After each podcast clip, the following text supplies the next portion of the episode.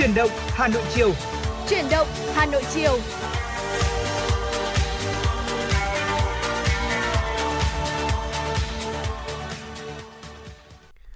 Vâng thưa quý vị, Tuấn Kỳ và Tuấn Anh rất vui khi được gặp lại quý vị thính giả trong chương trình Truyền động Hà Nội chiều được phát sóng trực tiếp trên tần số FM 96 MHz của Đài Phát thanh và Truyền hình Hà Nội. Và chương trình của chúng tôi cũng đang được phát trực tuyến trên trang web hanoitv.vn. Vâng thưa quý vị và phải nói rằng là hôm nay là một ngày chiều khá là trời khá là đẹp tôi thấy thế. Nó, thực ra thì nó gọi là đẹp vì nó mát thôi. Chứ còn thì vẫn tôi nghĩ là vẫn đang gọi là hơi ờ, mưa mưa một xíu. Khá là thích hợp để chúng ta có thể gọi là ngồi ở nhà hoặc là ra quán cà phê với bạn bè hoặc là gọi nhau làm một uh, nồi lẩu hay cái gì đấy có đúng không nào? Đấy, tuy nhiên thì ngày hôm nay thì nếu quý vị vẫn còn đang ở nhà thì hãy có thể gọi là ngồi tại nhà và lắng nghe chúng tôi. Đấy, cùng nhau tương tác qua số điện thoại đường dây nóng là 024 3773 6688 hoặc fanpage chuyển động Hà Nội FM 96 quý vị nhé. Và có lẽ là để mở đầu chương trình ngày hôm nay, chúng ta sẽ cùng đến với ờ, một số thông tin mà phóng viên của chúng tôi đã cập nhật và gửi về cho chương trình ạ. Thưa quý vị và các bạn, Ủy ban nhân dân thành phố Hà Nội vừa ban hành văn bản về việc thực hiện nhiệm vụ được giao tại quyết định số 06 của Thủ tướng Chính phủ và kế hoạch của Ủy ban nhân dân thành phố. Ủy ban nhân dân thành phố đề nghị thủ trưởng các sở ban ngành, chủ tịch Ủy ban nhân dân các quận, huyện, thị xã quán triệt và tổ chức triển khai thực hiện số hóa hồ sơ, tái sử dụng kết quả số hóa hồ sơ, kết quả giải quyết thủ tục hành chính trong tiếp nhận giải quyết thủ tục hành chính tại bộ phận một cửa các sở ngành từ ngày 1 tháng 6 và tại Ủy ban nhân dân cấp huyện từ ngày 1 tháng 12 năm nay. Thực hiện số hóa đối với 25 dịch vụ công thiết yếu theo quyết định số 06 từ ngày 1 tháng 7 năm 2022. Các sở ban ngành thành phố triển khai tích hợp các dịch vụ công trực tuyến mức độ 3, mức độ 4 lên cổng dịch vụ công quốc gia theo danh mục và lộ trình. Trong đó ưu tiên tích hợp các dịch vụ công thiết yếu theo danh mục đã được Thủ tướng Chính phủ phê duyệt đồng thời chủ động xây dựng phương án và tổ chức tập huấn cho cán bộ công chức viên chức trong việc cung ứng 25 dịch vụ công thiết yếu thuộc lĩnh vực quản lý của đơn vị mình. Về việc triển khai chứng thực bản sao điện tử từ bản chính, Ủy ban nhân dân thành phố giao Sở Tư pháp khẩn trương tham mưu việc này trên toàn địa bàn thành phố để người dân không phải mang bản chính đến đối chiếu với bản sao nhằm giảm thiểu việc cung cấp thông tin và đi lại thực hiện thủ tục hành chính. Ủy ban nhân dân các quận, huyện, thị xã chủ động triển khai ngay trên địa bàn của mình thực hiện thủ tục chứng thực bản sao điện tử từ bản chính trên cổng dịch vụ công quốc gia theo quy định và hướng dẫn của Văn phòng Chính phủ. Thưa quý vị, hình tượng con giống trải dài phong phú trong lịch sử mỹ thuật truyền thống, từ con chim lạc, con cóc ở trên mặt trống đồng Đông Sơn cho đến những con giống trên gốm Lý Trần, gốm Chu Đậu, Hội họa hiện đại Việt Nam cũng có nhiều nghệ sĩ lấy đề tài con giống là nguồn cảm hứng như Nguyễn Tư Nghiêm, Nguyễn Sáng, Lê Trí Dũng, Lê Ngọc Hân, Lê Đình Nguyên, Đinh Công Đạt, vân vân. Tiếp nối dòng chảy ấy, nhóm bốn nghệ sĩ gồm Lê Minh Trí, Lê Ngọc Thuận, Vũ Hữu Nhung và Lê Thiết Cương đã thực hiện điêu khắc con giống. Triển lãm con giống trưng bày 4 tác phẩm của 4 nghệ sĩ được khai mạc vào tối ngày hôm qua, ngày 20 tháng 5 tại Trung tâm Bảo tồn phố cổ Hà Nội. Mỗi người có một phong cách sáng tạo khác nhau, tạo nên một thế giới sinh động của các loài vật, nhưng lại không chỉ là các loài vật là con giống mà lại không giống.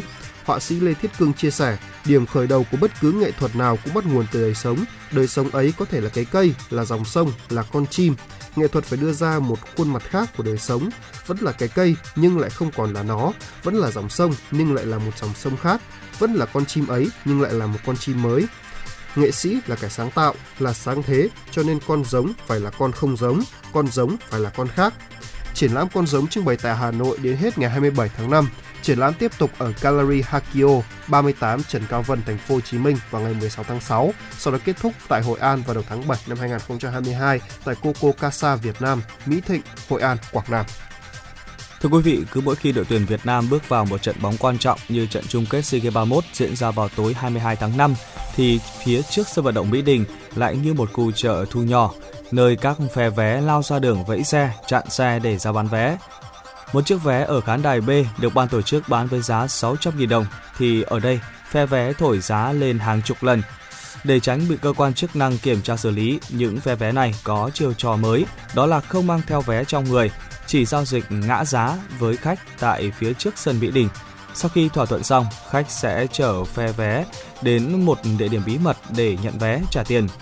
Những chiêu trò lừa đảo bằng việc bán nhiều vé điện tử có chung một mã QR code cho khách cũng bị chính những phe vé bóc phốt lẫn nhau. Ghi nhận vào sáng nay, có tới hơn 50 phe vé đứng dọc theo đoạn đường phía sân Mỹ Đình để treo kéo khách. Dù rất nhiệt tình mời chào, thế nhưng khi phát hiện ống kính máy quay, phe vé ngay lập tức phủ nhận công việc. Mới đây, đội cảnh sát hình sự công an quận Nam Từ Liêm đã tạm giữ 15 đối tượng phe vé cùng gần 100 vé tham dự các sự kiện của SEA Games 31, đồng thời xử phạt hành chính các đối tượng này về hành vi gây mất trật tự công cộng. Thế nhưng, dường như đã thành thông lệ, cứ trước giờ bóng lăn là có vé lại tung hoành phía trước sân vận động quốc gia Mỹ Đình. Thưa quý vị, khoảng 23 giờ 30 phút ngày hôm qua, 20 tháng 5, Trung tâm Chỉ huy Công an thành phố Hà Nội nhận định báo cháy xảy ra tại hộ sản xuất kinh doanh đồ gỗ thuộc làng nghề Tân Hội, huyện Đan Phượng. Lực lượng công an huyện Đan Phượng và Hoài Đức đã được điều động tới hiện trường triển khai chữa cháy. Nhận định đám cháy có khả năng lan sang các hộ sản xuất kinh doanh lân cận, công an thành phố đã khẩn trương chi viện 6 xe chữa cháy và xe chuyên dùng của công an quận Bắc Từ Liêm, huyện Phúc Thọ, đội và đội chữa cháy cứu nạn cứu hộ khu vực 2 công an thành phố Hà Nội. Khoảng 1 giờ 50 phút ngày hôm nay, đám cháy được khống chế và đến 4 giờ 10 phút đã được dập tắt hoàn toàn. Theo thống kê ban đầu, tổng diện tích cháy gần 470 m2 thuộc hộ kinh doanh Nguyễn Văn Dương và hộ kinh doanh Nguyễn Tài Thu cùng xã ở Tân Hội, huyện Đan Phượng. Đám cháy không gây thiệt hại về người.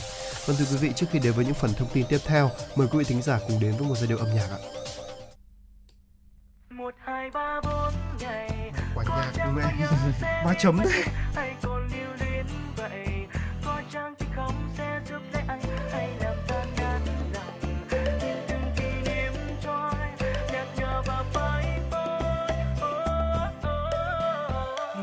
chia tay, em đã nói đôi ta sẽ không hòa hợp. Ngày mình chia tay, em đã nói em không xứng đáng với anh. Một, hai, ba, bốn, em có lắm lý do để ta xa rời. Thật ra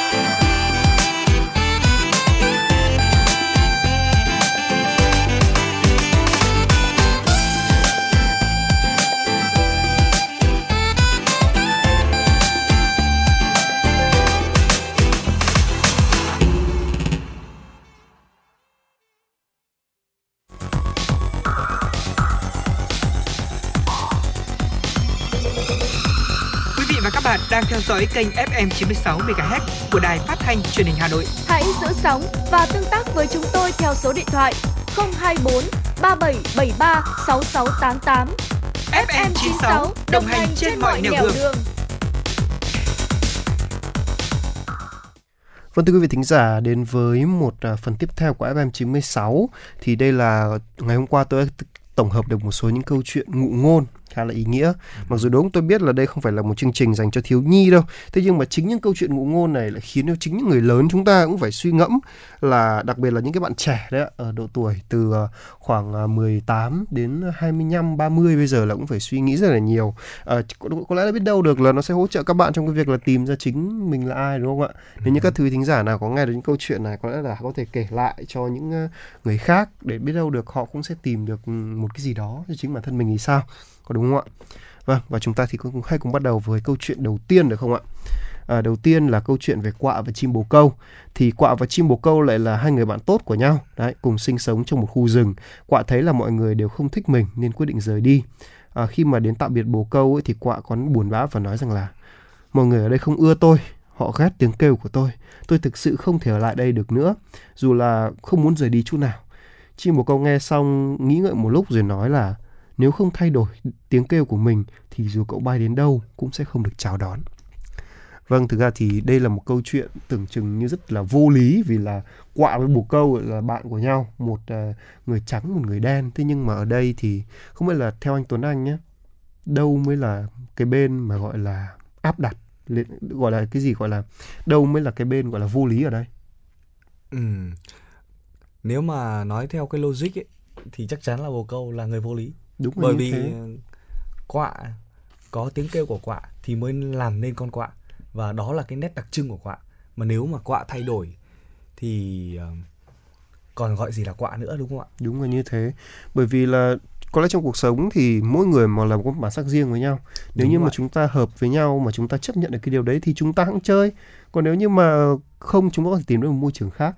Không thể nào mà không có một môi trường nào là không dành cho chúng ta cả. Ai cũng có nhà đấy vì vậy nên là nếu như mà sau này có ai bảo bạn là bạn hãy thay đổi gì đó thì người ta mới yêu quý bạn.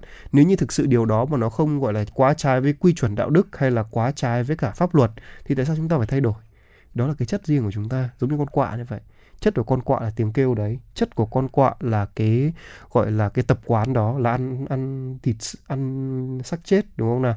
Đúng và rồi. có thể gọi là và cái màu lông đen là như thế đấy ngoài ra câu chuyện này nó còn mang tính gọi là lớn hơn đi nếu hiểu lớn hơn đây là một câu chuyện về vật đời nạn phân biệt chủng tộc có thể hiểu nếu như nhưng mà để phân tích sâu hơn thì là vấn đề đó một người da đen hồi trước khi mà đi đến bất cứ đâu họ cũng sẽ không đối xử như vậy ừ. chỉ vì màu da của họ và ừ. có thể là cái tiếng nói của họ nữa cho nên là yeah hãy biết đây là một câu chuyện tưởng chừng là đơn giản nhưng đây là một câu chuyện về vấn đề tôn trọng người khác đó ạ vâng hóa ra là chúng ta tưởng rằng câu chuyện này à, chú quạ mới là người phải thay đổi nhưng hóa ra không phải.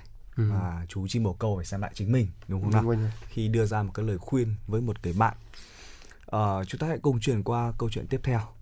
Thưa quý vị à, có một cụ già thích đọc báo. Hàng ngày ông đều đến cửa hàng gần nhất để mua báo. Nhân viên bán hàng ở đó thấy ông chỉ mua báo nên rất là coi thường. Thái độ phục vụ của ông uh, của cái nhân viên đó đối với ông uh, luôn ngạo mạn và thua lỗ bạn của ông lão thấy thế thì không thể hiểu được, liền hỏi rằng à, cậu ta đối xử với ông như vậy, tại sao ông không mua ở nơi khác? Ông già cười và đáp lại, nếu vì so đo với cậu trai đó và đi mua ở chỗ khác, tôi phải đi loanh quanh nhiều hơn, không chỉ lãng phí thời gian mà còn thêm phiền phức. Hơn nữa, cậu cậu ta không biết lịch sự, cư xử thô lỗ là vấn đề của cậu ta. Tại sao tôi phải thay đổi tâm tính của mình chỉ vì người như vậy. Ừ, một câu chuyện rất hay về đối nhân xử thế đúng không ạ? Uh-huh. À, theo tôi thấy thì những cái nỗi biển, những bất kỳ những cảm xúc gì à, gọi là bực tức này hay là sợ hãi này đều không điểm chung là nó chỉ có thể tác động từ được từ bên ngoài đa phần là tác động từ bên ngoài. Ừ. và chính chúng ta nếu chúng ta cho phép chúng nó đến những cái cảm xúc đến nó đến ấy, thì nó mới được đến. Bất kỳ cảm xúc chúng ta cho phép đến mới được đến đúng không ạ? Đấy như ở ông lão với chàng trai này vậy ông lão này là một cái bậc cao niên sống rất là lâu năm rồi và cái kinh nghiệm đấy là quý báu cho tất cả chúng ta. Đấy ai cũng có thể gọi là khiến cho chúng ta phiền một ai cũng có thể khiến cho chúng ta tức giận. Thế nhưng mà vấn đề là thế này chúng ta có tiếp nhận điều đó hay không? Là việc của chúng ta tại sao chúng ta cứ phải có thể là một ngày đẹp trời chúng ta lại bị gọi là một người mà vô ý ừ. đâm xe của chúng ta họ chửi rủa chúng ta. Thế nhưng mà việc mà chúng ta tiếp tục gây gổ với họ thì chúng ta sẽ tạo ra một cái hiệu ứng khó chịu khiến cho không chỉ riêng chúng ta với với đối phương mà còn rất nhiều người nữa. Nếu chúng ta bình tĩnh và cùng giải quyết sự việc thì mọi chuyện đã khác. Tất cả mọi người đều gọi là vui vẻ cả. Có đúng không nào? Tại sao lại cứ phải gọi là um, sao? Lại lại cứ phải gọi là gai gắt với nhau làm gì có đúng không? Ừ. tôi nghĩ là ý nghĩa câu chuyện này nó cũng tương tự như vậy đấy ạ. Ờ, chúng ta không thể nào mà quyết định được thái độ của người khác nhưng mà chúng ta lại có thể quyết định cái thái độ của chính bản thân mình. Đúng rồi. Cái việc mà chúng ta so đo với người khác và dùng những cái sai lầm của người đó để trừng phạt bản thân mình hay việc chúng ta tranh cãi thì bằng một cách nào đó những cái những cái điều đó nó sẽ quay ngược trở lại với chúng ta giống vâng. như uh, vụ việc mà Tuấn Kỳ vừa kể chẳng qua chỉ là một uh, một cuộc tranh cãi khi mà chẳng may chúng ta đụng xe với nhau thôi thế nhưng mà nếu mà chúng ta để cho nó cho phép nó đến với bản thân mình thì có khi là cả ngày hôm đó chúng ta sẽ bực tức đúng không ạ à, cho nên là quý vị hãy thông minh hãy sáng suốt và hãy nhìn vào những cái điểm tốt ừ. cũng như là chúng ta uh, đón nhận những cái điều tốt thôi còn những điều gì chúng ta không cho phép ừ. nó tiếp cận đến bản thân mình thì chúng ta sẽ um, quyết định uh, cái việc đó và đó chính là cái quyền nằm trong tay của chúng ta vâng à, câu chuyện tiếp theo thì chắc là những người đang làm việc trong công sở chắc chắn rất là cần ừ. ngày xưa ngày xưa thì có một con ngựa sống trên đồng cỏ mỗi ngày thì nó đều có thói quen là thưởng thức những đám cỏ tươi mọng và sống một cuộc sống rất hạnh phúc và thoải mái. Đến một ngày nọ thì một con hươu xuất hiện. Con ngựa rất tức giận và cảm thấy là con hươu đã xâm phạm lãnh thổ như là xâm phạm bản thân mình. Vì vậy con ngựa đã nhờ con người là giúp nó xua đuổi con nai đi. Con người có nói rằng là nếu con ngựa bằng lòng đeo lên cương ngựa và hứa để con người cưỡi lên lưng nó thì họ sẽ mang vũ khí để xua đuổi con hươu hiệu quả hơn. Con ngựa thì vui vẻ đồng ý. Sau đó thì người đàn ông cưỡi lên lưng ngựa và chạy đuổi hươu đi.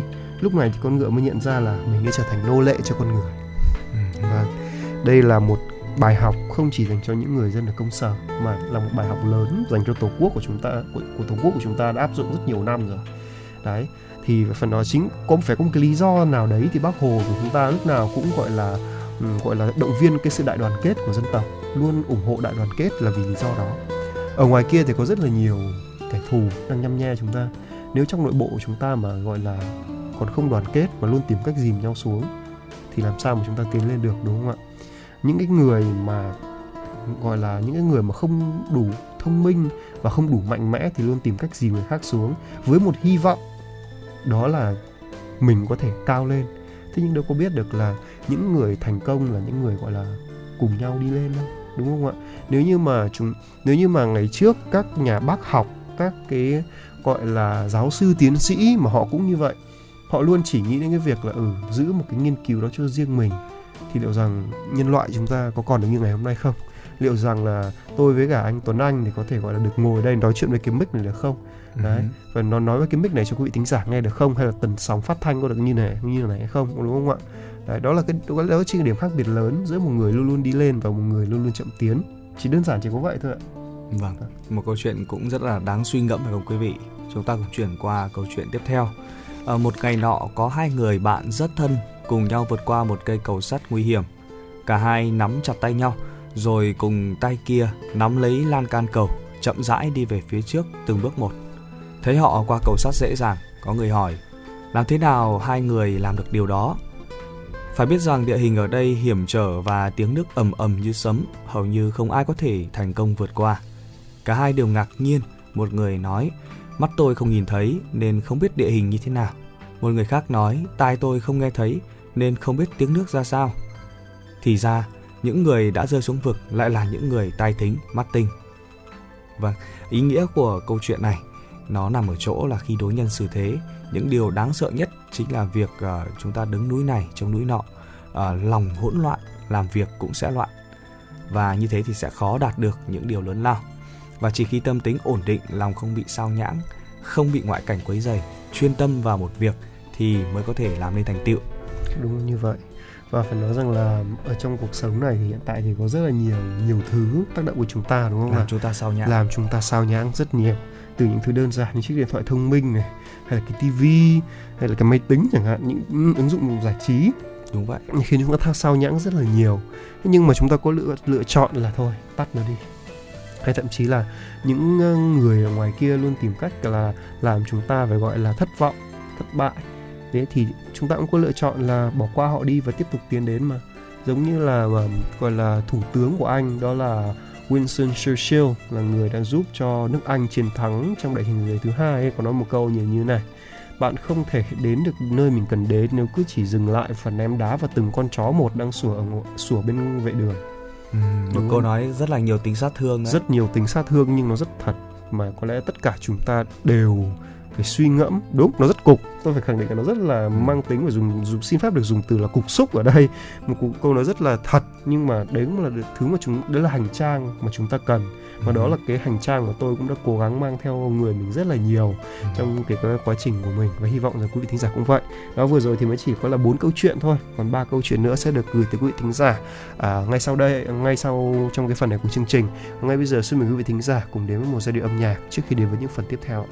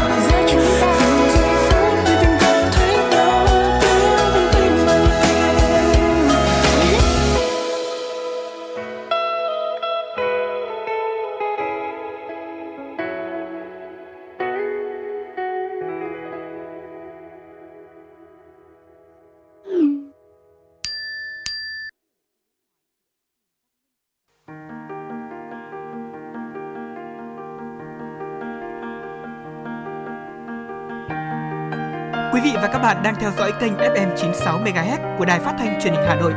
Hãy giữ sóng và tương tác với chúng tôi theo số điện thoại 024 3773 6688. FM 96 đồng hành trên mọi nẻo đường. đường.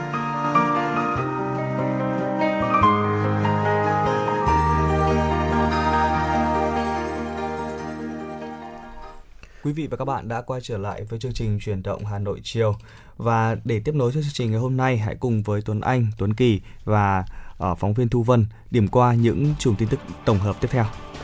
Thưa quý vị, sáng ngày hôm nay tại Trung tâm Thương mại Savico Megamall Long Biên, đường Nguyễn Văn Linh, quận Long Biên, Sở Công Thương Hà Nội phối hợp với Savico Megamall Long Biên khai mạc chương trình kết nối sản xuất và tiêu dùng bền vững sản phẩm thân thiện môi trường diễn ra từ ngày 21 đến ngày 24 tháng 5. Các hoạt động chính của chương trình bao gồm trưng bày giới thiệu sản phẩm thân thiện môi trường của các doanh nghiệp trong và ngoài địa bàn thành phố, kết nối kinh doanh, hợp tác sản xuất, kết nối chuỗi giá trị trong sản xuất thương mại, tiêu dùng, bảo đảm an sinh xã hội.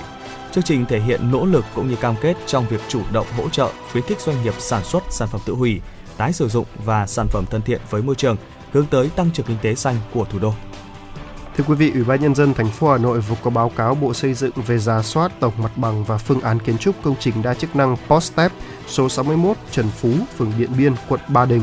Theo báo cáo, chức năng và các chỉ tiêu quy hoạch sử dụng đất của dự án đã được các đơn vị lập, thẩm định đồ án điều chỉnh quy hoạch chi tiết khu trung tâm chính trị Ba, Ba Đình phân tích, đánh giá mức độ ảnh hưởng, cân đối hạ tầng xã hội, hạ tầng kỹ thuật trước khi đưa ra định hướng quy hoạch trình Thủ tướng Chính phủ phê duyệt quy trình thủ tục quản lý đầu tư, quản lý đất đai đúng quy định pháp luật, chưa phát hiện sai phạm. Về định hướng quy hoạch tại khu vực, theo kết luận của Bộ Chính trị và các quy định liên quan, Thủ tướng Chính phủ đã phê duyệt điều chỉnh quy hoạch chi tiết khu trung tâm chính trị Ba Đình, khu đất trên lô G1 có định hướng di chuyển nhà máy sản xuất, xây dựng thành tổ hợp thương mại, dịch vụ, khách sạn cao cấp, khai thác tối đa không gian ngầm, phục vụ thương mại, dịch vụ, hạ tầng kỹ thuật và chỗ đỗ xe. Các chỉ tiêu quy hoạch kiến trúc gồm à, tầng tối cao tầng cao tối đa là 11 tầng, mật độ xây dựng 50%. Về phương án quy hoạch kiến trúc công trình, Sở Quy hoạch Kiến trúc Hà Nội đã chấp thuận tổng mặt bằng và phương án kiến trúc công trình theo quy định. Các ý kiến cơ bản thống nhất chủ trương đầu tư xây dựng công trình đa chức chức năng tại khu đất 61 Trần Phú.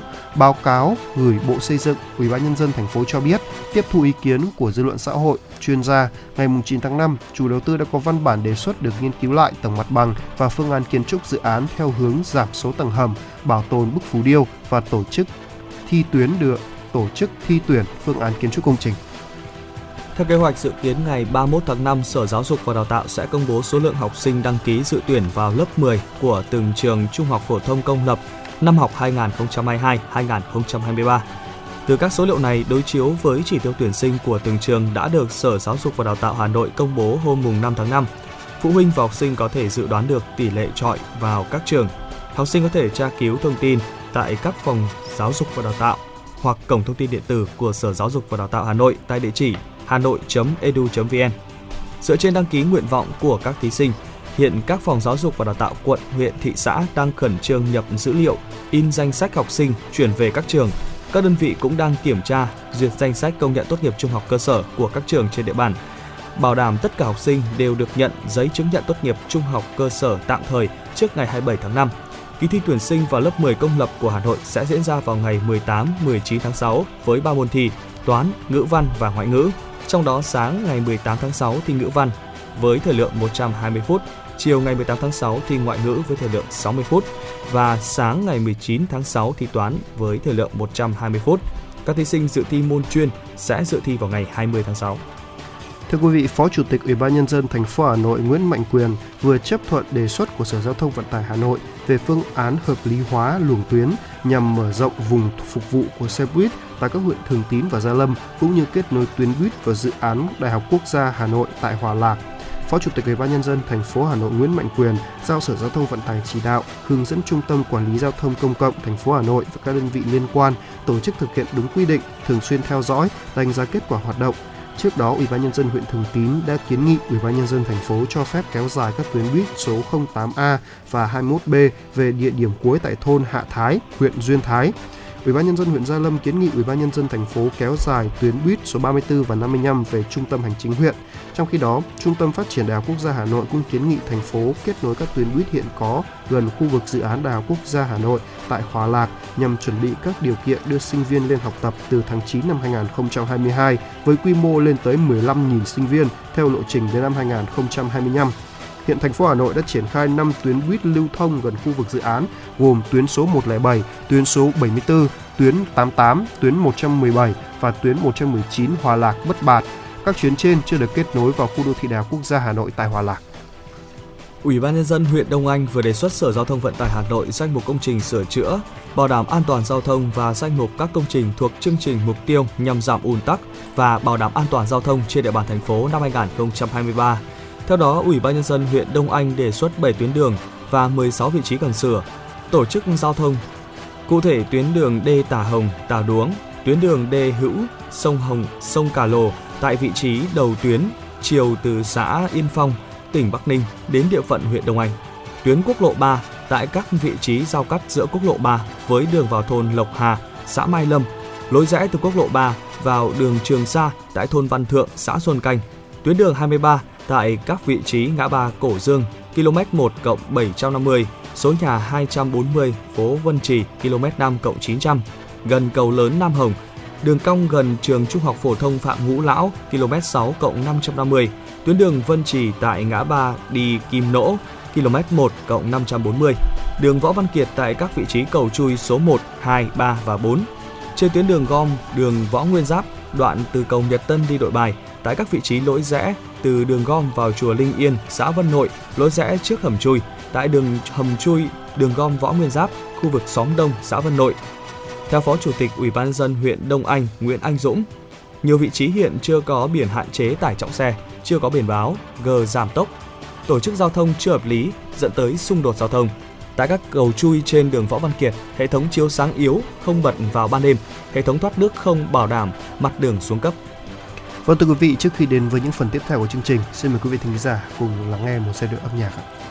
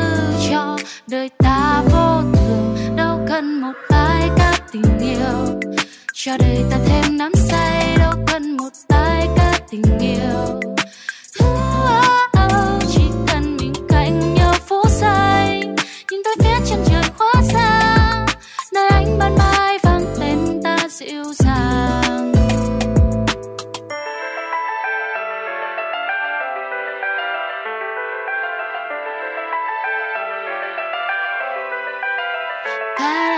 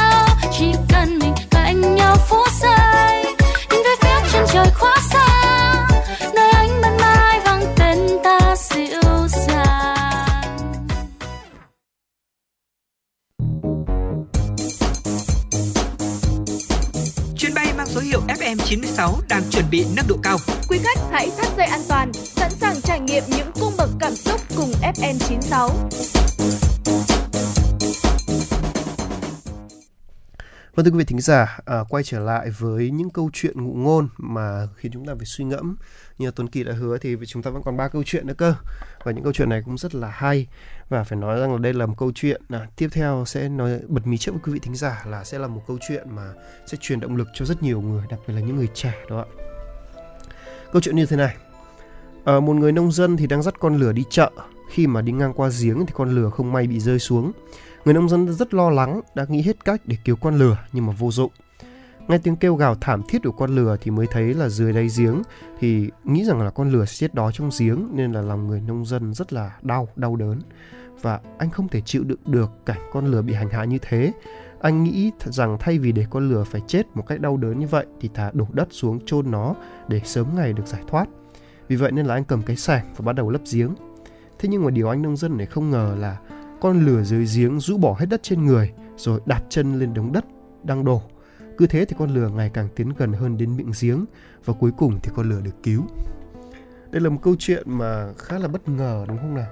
Đôi khi những cái hành động mà tưởng chừng như là chúng ta đang làm trong tuyệt vọng lại đôi khi lại mang đến một kết quả phải gọi là mang đến một điều diệu kỳ như thế có những cái thứ mà đúng là ngoài trong cuộc sống thì khiến chúng ta phải đau đau, đau đớn thật mệt mỏi thật và chúng ta hoạt động theo bản năng là là cứ phải làm như thế là cứ phải cố lên cứ phải tiếp tục đứng lên thì mọi chuyện nó sẽ qua thôi. Tôi nhớ một câu nói rất là nổi tiếng đấy là không có gì là mãi mãi cả kể cả những rắc rối của bạn. Đấy, nếu như mà chúng nếu như mà nó chưa phải là một kết thúc tốt đẹp thì nó cũng đã là kết thúc đâu. Có đúng không ạ? Hành động này thì là giúp của anh nông dân là muốn giải thoát cho con lừa theo một cái nghĩa là cho nó đầu thai một kiếp khác thế nhưng mà cái đâu ngờ được là hành động giải thoát này lại sống có lửa người tiếp tục sống trong cái kiếp này. Đúng không ạ? Và cái điều này thì lại à, đúng thật là tạo động lực cho chúng ta.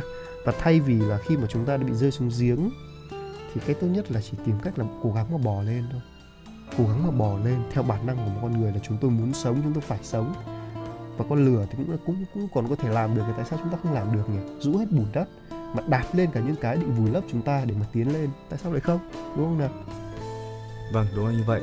Là một câu chuyện uh, rất là ý nghĩa và uh, có thể nói là trong những cái lúc mà khó khăn nhất có lẽ là việc chúng ta cần làm đó là cứ tiến về phía trước. Đúng vâng, cứ tiến đi rồi con đường mới sẽ mở rộng ra đúng không ạ? Chúng ta cùng chuyển qua câu chuyện thứ hai. Thưa quý vị có một chú chó hoang đã vô tình đột nhập vào một căn phòng lớn với những bức tường được dựng bằng gương. Nhìn thấy xung quanh đột nhiên xuất hiện rất nhiều chó, khiến chú chó hoảng sợ. Nó nhìn chằm chằm vào chúng một cách giận dữ, lại không ngờ rằng chúng, tức là những chú chó đấy ạ, cũng nhìn lại nó một cách dữ dằn như thế. Chú chó hoang phẫn nộ, cười nói: "Đừng tưởng các người đông là có thể đánh bại tôi. Tôi là chó đã dày dặn kinh nghiệm chinh chiến xa trường rồi." Lúc này thì những con chó ở trong gương cũng đều cười toe toét để lộ hàm răng trắng bóng. Chú chó hoang lại cực kỳ hoảng sợ, lao về phía một chiếc gương và húc mạnh khiến chiếc gương vỡ tan. Cuối cùng thì đầu nó đã đổ máu không ngừng. Câu chuyện này mang một ý nghĩa rằng cuộc đời giống như một tấm gương thưa quý vị. Nếu như bạn đối xử với người khác như thế nào thì người khác sẽ đối xử với bạn như thế. Muốn nhận được cái gì thì trước tiên bạn phải cho đi. À, bạn đưa ra sự thiện trí thì sẽ nhận lại được sự chân thành. Bạn hòa nhã với người khác thì sẽ nhận lại được sự ấm áp. Bạn luôn nói những lời tốt đẹp thì sẽ nhận được lòng tán thưởng của người khác. Tôi thấy câu chuyện này chỉ mang tính chính xác tương đối thôi. Tức là đôi khi chúng ta cho đi cái gì nhưng mà chưa chắc chúng ta nhận lại được cái đấy thì sao? Ví dụ chúng ta sẽ nhận lại được cái khác. Nhận lại được cái, cái khác có thể là nếu như mà xui thì có thể là một quả đấm hoặc là nếu như mà gọi là may mắn thì chúng ta sẽ còn nhận được nhiều hơn thế đúng không ạ? Nói chung tôi chỉ xin phép được câu chuyện này chỉ là mang tính tương đối thôi ừ. chứ còn không phải lúc nào cũng vậy. Có những người mà chúng ta dành cả đời để cho họ những cái tốt ừ. nhưng mà những gì chúng ta nhận được chỉ là những gọi là những lần họ bơ chúng ta đi những lần mà họ gọi là bỏ qua chúng ta. Đặc biệt là những chàng trai mà đi muốn tán tỉnh cô gái và nghĩ rằng là ừ mình cứ cho cô những điều tốt nhất là cô đến với mình nhưng mà chưa chắc ừ. chưa chắc đâu nha tôi xin đấy là nếu mà mình hiểu theo cái nghĩa đơn giản nhất Đúng. thế nhưng mà ở đây thì Tuấn Kỳ khác Tuấn à, Tuấn Anh khác Tuấn Kỳ ở chỗ là tôi nghĩ rằng là cái điều mà cho đi nhận lại nó không phải là nhận lại của đúng cái người đấy ừ. mà đôi khi nó lại đến từ những cái người khác đến từ những cái cơ hội khác tức là um, có thể nói là cái cái vũ trụ cái cuộc sống này nó rất là công bằng tuấn kiệt ừ. có thể chúng ta sẽ cho đi một cái người này một đối tượng này dành tình cảm cho họ nhưng mà không nhận lại được. Nhưng mà đâu đó ở trên thế giới này sẽ có một người nào đó họ sẽ dành tình cảm cho chúng ta như là cách chúng ta dành tình cảm cho cái người kia vậy. Đúng là như vậy. Nếu chúng nói ta chung là hy vọng của tương lai đấy bạn ạ. Tôi cũng hiểu ý nghĩa của anh Tuấn Anh. Và phải nói rằng là cái điều mà con người gọi là mong mỏi nhất đó ừ. chính là được hạnh phúc của đúng không ạ? Đúng vậy. Vâng và phải nói rằng là câu chuyện tiếp theo nó cũng giống với ý của Tuấn Anh là nó cũng nó cũng tương gọi là tương đương với câu chuyện ở trên đấy ừ. con người muốn tìm được hạnh phúc thì phải làm như thế nào? Đấy. Thì câu chuyện này thì phải là về một đứa bé mà nhặt nhìn thấy một cái chai rất là nhiều hạt giả. Và đứa bé thì rất là muốn ăn cho nên là cho tay vào lọ cái rất nhiều hạt giả đấy. Ừ. cậu bé dùng sức nắm lấy một cái nắm lớn sau đó rồi khi rút tay ra thì do là miệng chai quá nhỏ tay lại bị kẹt không lấy ra được. Đứa bé thì lại bất lực òa lên. Đấy phản ứng đơn giản của một đứa trẻ thôi nào. Đấy và một người đi qua đường thấy thế thì anh bảo với đứa trẻ là con chỉ cần gọi là nắm lấy ít hơn một nửa sẽ dễ dàng rút tay ra hơn. Đấy hãy học cách biết bằng lòng đi. Hạnh phúc. Thế thôi. Cậu ừ. bé muốn ăn hạt rẻ để đạt được hạnh phúc này tuy nhiên thì à, không phải là vì là uh, chúng ta gọi là ai cũng muốn được hạnh phúc nhưng mà họ không biết rằng hạnh phúc đôi khi chỉ là đủ thôi. Ừ. biết thế nào điểm dừng thế là đủ rồi. À, mặc dù đúng ai cũng có khát khao. À, còn nếu như cậu bé thông minh hơn một chút tôi nghĩ rằng là mà khát khao đủ nhiều ấy cậu suy nghĩ ra cách là dốc ngược cái bình lại cho cho cái đống hạt rẻ nó gọi là ra hết. Đúng vậy. Vâng đúng rồi như thế là cậu đấy là để để thỏa mãn. vui vui nói theo cách vui vui là như vậy đúng không ạ? Đấy phải nói rằng là nhưng mà đây là bài học cuộc sống của chúng ta. Đấy khi mà chúng ta gọi là muốn một cái hạnh phúc mà nó vượt quá tầm khả năng của mình thì điều đấy xảy ra chúng ta sẽ bị mắc kẹt. Mà không phải cơ bản nếu như mà chúng ta mắc kẹt vào trong một cái một cái cái chai hạt rẻ thì chúng ta có thể là một là đập vỡ cái chai ấy đi. Thế nhưng ừ. mà cuộc sống ấy thì không phải như thế. Chúng ta sẽ bị mãi kẹt trong cái vòng xoáy của tham vọng. Thậm chí nó còn khó ra hơn cả cái cổ chai đâu cơ. Đấy nên là những những cái gì trên cuộc đời này là vừa đủ là đều là, là đỉnh cao cả hạnh phúc là đủ đầy. Hạnh phúc đủ đầy. Là đủ là sự đủ đầy là được. Chứ không có gì là là quá, quá cao siêu đâu. Đó vừa rồi là quá cũng không tốt đúng không ạ? Cái gì quá cũng không tốt cái gì cũng vừa đủ đấy là là đã được rồi. Đấy tuy nhiên thì uh, đấy là những cái khát vọng khi chúng ta đến một tôi nghĩ là đấy là một khát vọng khi chúng ta đến một cái tuổi nào đấy thôi. Ừ. còn nếu như chúng ta là tuổi trẻ mà vẫn có khát khao ấy thì hãy cứ ước mơ hay cứ khát khao và nỗ lực hết mình. Đấy tổng hợp của những câu chuyện này mỗi câu chuyện này là một góc mà Tuấn Kỳ và Tuấn đã chỉ ra. Ngoài ra thì chúng ta vẫn còn gọi là nghĩ ra được nhiều góc cạnh khác nữa. Mà nếu như quý vị muốn tìm hiểu thêm thì có thể gọi là uh, comment cho chúng tôi để để chúng tôi biết thêm được ý kiến của quý vị ở uh, fanpage chuyển động Hà Nội FM 96 hoặc là gọi điện cho số điện thoại là 024 3773 6688 có được không ạ? Đấy thì chúng ta sẽ cùng nhau bàn luận về những câu chuyện như thế này, những câu chuyện rất hay và ý nghĩa.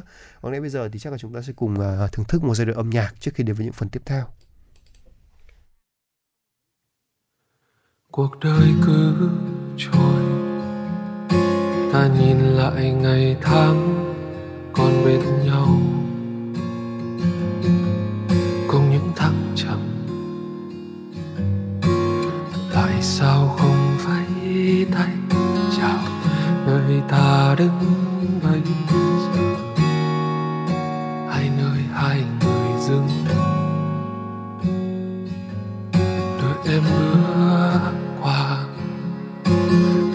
khiến anh nhận ra là đôi mắt em còn đang buồn. Màu hoa cài áo vẫn còn như lời hứa đã từng. Giờ đây còn như xưa. Dòng người vội vàng bước qua yêu chiếc hôn thế thôi. Đôi môi chia làm đôi. Nhưng ta đang mong vậy thôi người nên nào bước đi. Chợt như chúng ta quay về. Dấu trái tim mình và đừng thổn thức khi thấy nhau. Và đoàn tàu kia dừng lại còn hai ta bước qua nhau.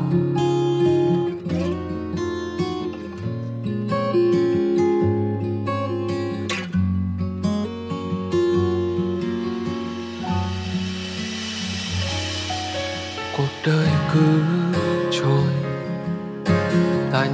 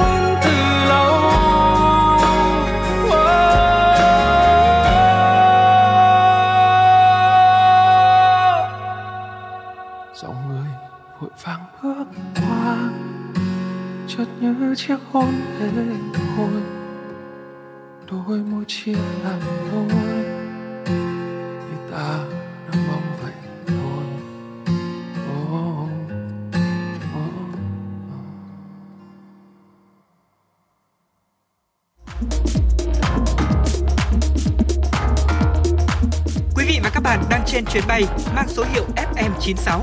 Hãy thư giãn, chúng tôi sẽ cùng bạn trên mọi cung đường.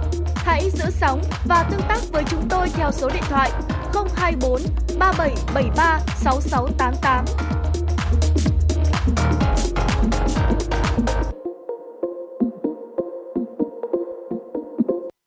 Thưa quý vị, tiếp tục với dòng chảy tin tức của FM96. Xin mời quý vị thính giả cùng đến với một số thông tin mà phóng viên của chúng tôi đã cập nhật và gửi về cho chương trình. Thưa quý vị, đại dịch Covid-19 chưa phải là đại dịch cuối cùng và để có thể ứng phó tốt hơn với một đại dịch như vậy trong tương lai, các bộ trưởng y tế thuộc nhóm các nền công nghiệp phát triển hàng đầu thế giới G7 thông qua một hiệp ước nhằm đẩy mạnh hệ thống cảnh báo sớm đại dịch. Các nước G7 muốn xây dựng một mạng lưới chuyên gia toàn cầu nhằm nhận dạng các đợt bùng phát đại dịch trong tương lai một cách nhanh chóng hơn để có thể phản ứng một cách hiệu quả hơn. Các chuyên gia tham gia mạng lưới sẽ được tập huấn và đào tạo để có thể sớm nhận ra các đợt bùng phát và hạn chế các hậu quả của đại dịch. Với quyết định trên, các hệ thống cảnh báo sớm có thể củng cố để có thể ứng phó một cách hiệu quả hơn với các đại dịch xảy ra trong tương lai. Tổ chức Y tế Thế giới cũng được tăng cường về mặt tài chính và trong dài hạn, các nước G7 muốn tăng 50% đóng góp bắt buộc để WHO có thể thực hiện tốt hơn vai trò tiên phong của tổ chức y tế địa phương đa phương lớn nhất trên thế giới này. Dù hơn một tháng nữa Brazil mới chính thức bước vào mùa đông nhưng người dân nước này hiện đã phải sử dụng đến những chiếc áo khoác và khăn quàng cổ khi khu vực miền Nam Brazil đang trải qua một đợt lạnh kỷ lục, nguy cơ đe dọa cả người vô gia cư và cây trồng. Theo cơ quan khí tượng Iten Inmes, toàn bộ khu vực miền Nam của Brazil hiển thị màu cam kèm theo chú thích đợt giá rét nguy hiểm. Tại Sao Paulo, thành phố lớn nhất của khu vực Mỹ Latin, nhiệt độ đo được ở mức 6,6 độ C vào 10, ngày 18 tháng 5 vào buổi sáng với mức nhiệt thấp kỷ lục trong tháng 5 kể từ năm 1990. Ít nhất một người vô gia cư ở Sao Paulo đã thiệt mạng sau khi ngủ qua đêm ở ngoài đường. Chính quyền Sao Paulo trong tuần này đã phân phát chăn đệm, thực phẩm và nước để giúp 32.000 người vô gia cư. Các chuyên gia khí tượng cho rằng đây là đợt giá rét bất thường xảy ra do ảnh hưởng của bão Jacques có thể ờ, để lại hậu quả tiêu cực đến ngành nông nghiệp của nước này. Thưa quý vị, đảo Oléron của Pháp vốn nổi tiếng với các loại hải sản tươi ngon. Thế nhưng mà ngoài mùa hải sản, nơi đây còn có một mùa khác cũng được quan tâm, đó là gọi là vui mùa dầu ăn đã qua sử dụng. Mùa hè là thời điểm các nhà hàng, quán ăn thường phục vụ những món ăn chiên, rán cho các cuộc vui chơi ngoài trời. Do đó lượng dầu ăn đã trải qua sử dụng thải ra rất nhiều. Một cơ sở chuyên xử lý chất thải thường xuyên đi thu gom lượng dầu ăn này, sau đó tiến hành lọc và bán lại cho các công ty tái chế thành nhiên liệu sinh học hoặc là sản phẩm tẩy rửa.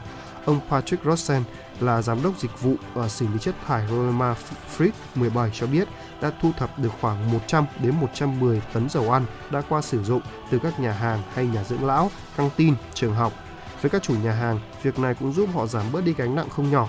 Việc thu gom dầu đã qua sử dụng còn giảm nguy cơ những chủ nhà hàng đổ bỏ trái phép dầu ăn đã qua sử dụng, một trong những nguyên nhân gây ô nhiễm nguồn nước và tăng thêm khó khăn trong quá trình làm sạch hệ thống thoát nước. Ít ai ngờ được rằng lượng dầu ăn đã qua sử dụng này có thể có vòng đời khác hữu dụng đến thế.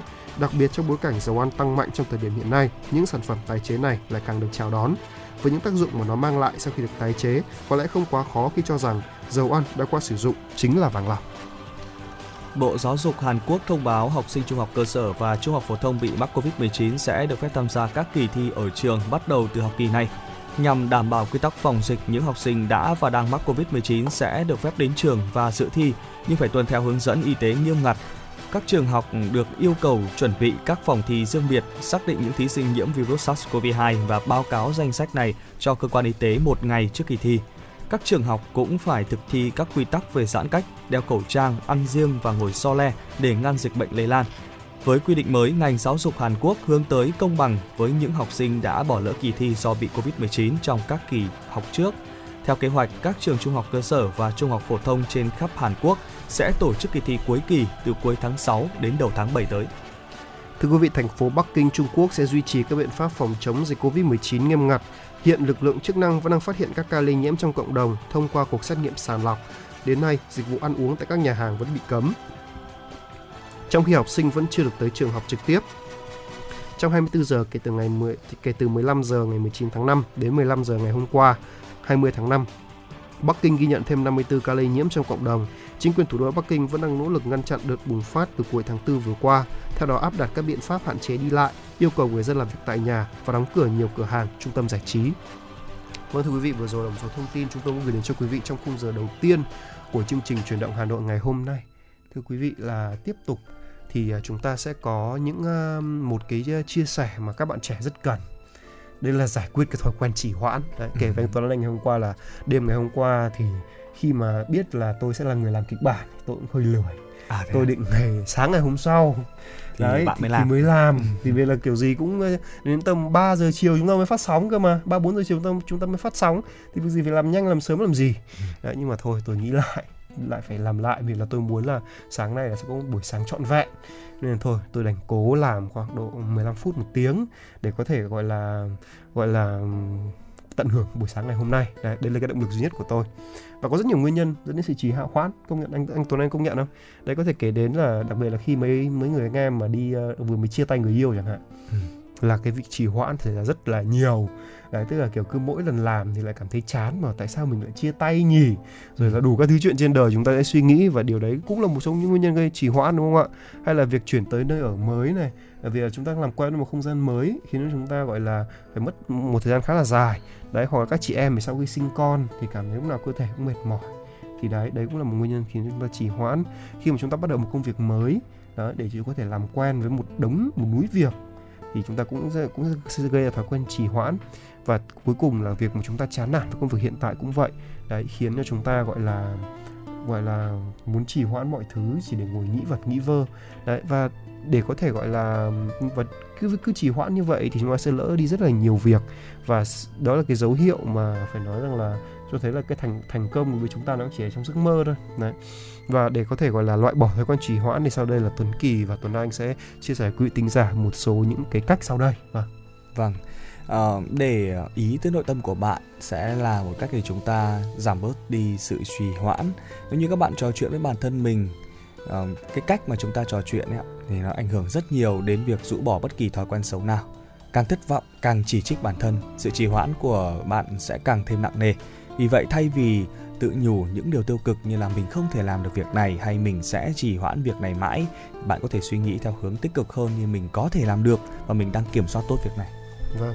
Tiếp theo lại vượt qua những rào cản bước đầu đấy một mẹo rất là đơn giản mà để có thể gọi là tránh cái việc trì hoãn đó là hãy thực hiện những cái bước đầu tiên của nhiệm vụ có một câu nói rất nổi tiếng đấy là một hành trình ngàn dặm luôn bắt đầu bằng những bước đi đầu tiên của lão bằng tử một đấy. của lão tử đấy đúng là như thế đấy và dù dù sao dù sau đó thì có tiếp tục trì hoãn hay không thì đây vẫn là một cái sự tiến bộ. Và khi chúng ta đã bước một bước rồi chẳng lẽ không bước bước thứ hai?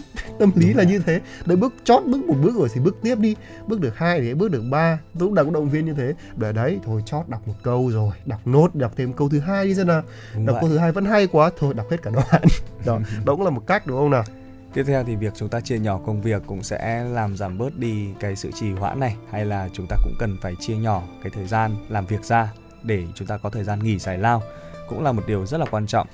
Ờ, cái việc mà chúng ta uh, có thể là tập trung làm việc trong cái thời gian dài thì uh, nó khá là khó với cái khoảng thời gian làm việc dài thì càng dài chúng ta lại càng cảm thấy mệt mỏi.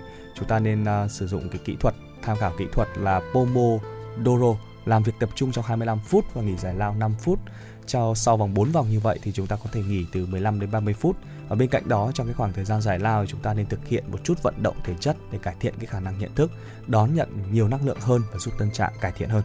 đấy và thêm một điều nữa là khi mà làm việc hãy có một không gian riêng biệt nha một môi trường cái cái môi trường tác động rất lớn đến cách làm việc đặc biệt là khi chúng ta bị thiếu tập trung. Hãy đảm bảo là không gian của chúng ta đủ yên tĩnh này có đủ đồ dùng cần thiết và đỡ phải đứng lên. Những yếu tố sao nhãng như điện thoại thông minh chẳng hạn trừ khi chúng ta làm những công việc ừ, gọi là quá gọi là đặc thù là cần phải dùng nó ấy, thì chúng ta hãy cứ gọi là tắt bớt đi một số những cái ứng dụng thông báo của một số ứng dụng mà nó không thích hợp đi là xong. Tiếp theo là tự thưởng cho bản thân. Đấy khi chúng ta có chế độ khen thưởng cho bản thân ấy thì chúng ta sẽ có thêm động lực để hoàn thành công việc nó tốt hơn. Và đừng quên là hãy tìm kiếm những sự giúp đỡ khi cần thiết nha. Gia đình bạn bè đồng nghiệp đều rất là sẵn sàng khi ở bên ờ, chúng ta. Đấy và vừa rồi là một số những cái um, chia sẻ nhỏ mà Tuấn Kỳ và Tuấn Anh muốn gửi cho quý vị thính giả à, để về cách để giải quyết cái sự trì hoãn này. Vâng và vừa rồi thì một tiếng của chương trình cũng đã gọi là à, là trôi qua. Chúng ta vẫn còn một khung giờ nữa và chúng ta sẽ gặp nhau sớm ngay bây giờ à, ngay sau ca khúc à, này xin mời quý vị thính giả cùng lắng nghe ạ.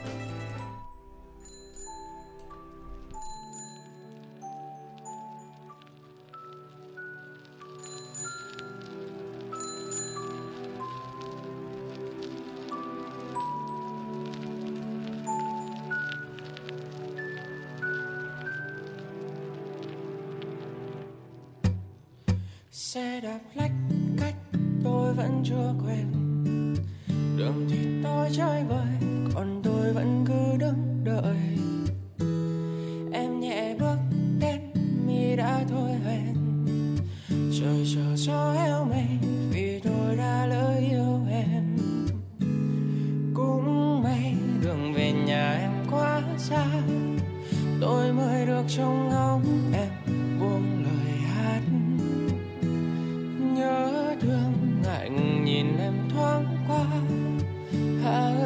trôi mãi, mặc kệ em với tôi đi về.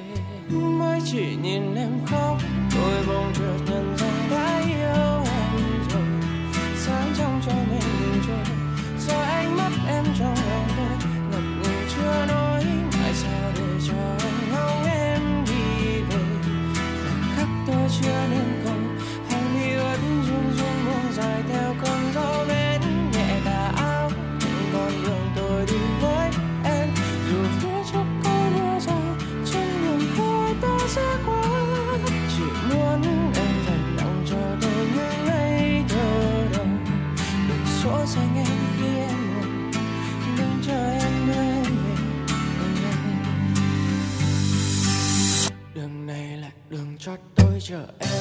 mãi thôi không dừng.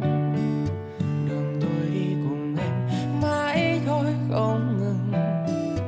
Chợt hiện lên dòng suy nghĩ tôi chưa từng. Kể em nghe lời yêu biết đâu thôi đừng đợi chờ em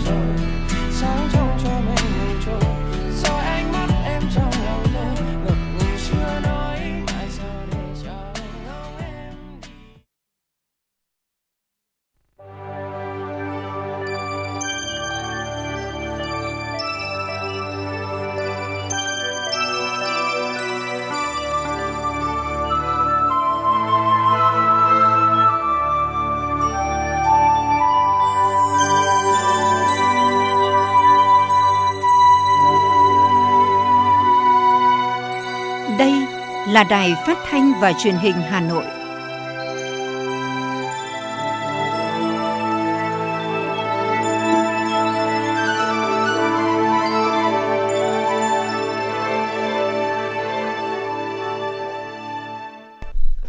Quý vị và các bạn thân mến, bây giờ là 17 giờ ngày 21 tháng 5 năm 2022. Chương trình truyền động Hà Nội chiều của chúng tôi đang được phát trực tiếp trên tần số FM 96 MHz của Đài Phát thanh và Truyền hình Hà Nội.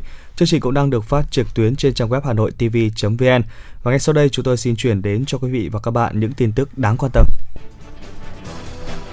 Thưa quý vị, sáng nay tại Hà Nội, Chủ tịch nước Nguyễn Xuân Phúc dự lễ tôn vinh trí thức khoa học và công nghệ tiêu biểu năm 2022, sự kiện do Liên hiệp các hội khoa học và kỹ thuật Việt Nam tổ chức.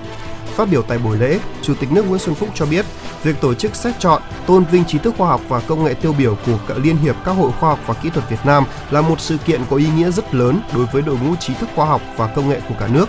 Danh hiệu trí thức khoa học và công nghệ tiêu biểu không chỉ mang đến niềm tự hào đối với chính bản thân người trí thức được tôn vinh và gia đình, mà còn trở thành niềm vinh dự và trách nhiệm lớn lao với Liên hiệp hội các khoa học và kỹ thuật Việt Nam và các hội thành viên để tiếp tục quan tâm, làm tốt hơn nữa công tác tập hợp, đoàn kết và phát huy sức sáng tạo của đội ngũ trí thức khoa học và công nghệ nước nhà, thực hiện tốt các chức năng nhiệm vụ được Đảng, Nhà nước giao, góp phần tích cực vào sự nghiệp phát triển kinh tế xã hội, bảo đảm quốc phòng an ninh, hội nhập quốc tế, củng cố vững chắc nền tảng liên minh công nhân, nông dân, trí thức vì mục tiêu dân giàu, nước mạnh, dân chủ, công bằng, văn minh. Chủ tịch nước khẳng định, từ khi ra đời vào ngày 29 tháng 7 năm 1983 đến nay, Liên hiệp các hội khoa học và kỹ thuật Việt Nam đã tập hợp, đoàn kết, phát huy sức sáng tạo của đội ngũ trí thức khoa học và công nghệ Việt Nam trong nước và nước ngoài. Liên hiệp các hội khoa học và kỹ thuật Việt Nam đã tập hợp được trên 3,7 triệu hội viên, trong đó có 2,2 triệu trí thức khoa học và công nghệ, chiếm 32,5% đội ngũ trí thức của cả nước hoạt động tại 154 hội thành viên, trong đó 91 hội ngành toàn quốc, 63 liên hiệp hội tỉnh, thành phố, gần 600 tổ chức khoa học và công nghệ trực thuộc. Chủ tịch nước cho rằng bên cạnh những thành tiệu đạt được, năng lực trình độ công nghệ của nền kinh tế nước ta còn thấp.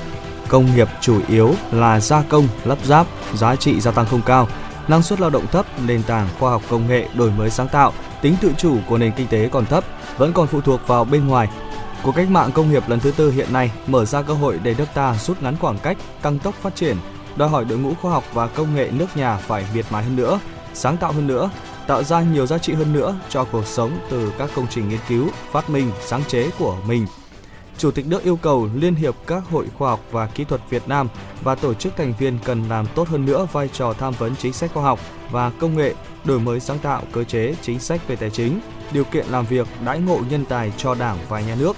Chính phủ sẽ kết nối hơn các nhà khoa học, xây dựng khối đại đoàn kết để góp phần thực hiện thắng lợi mục tiêu phát triển đất nước trong thời đại mới.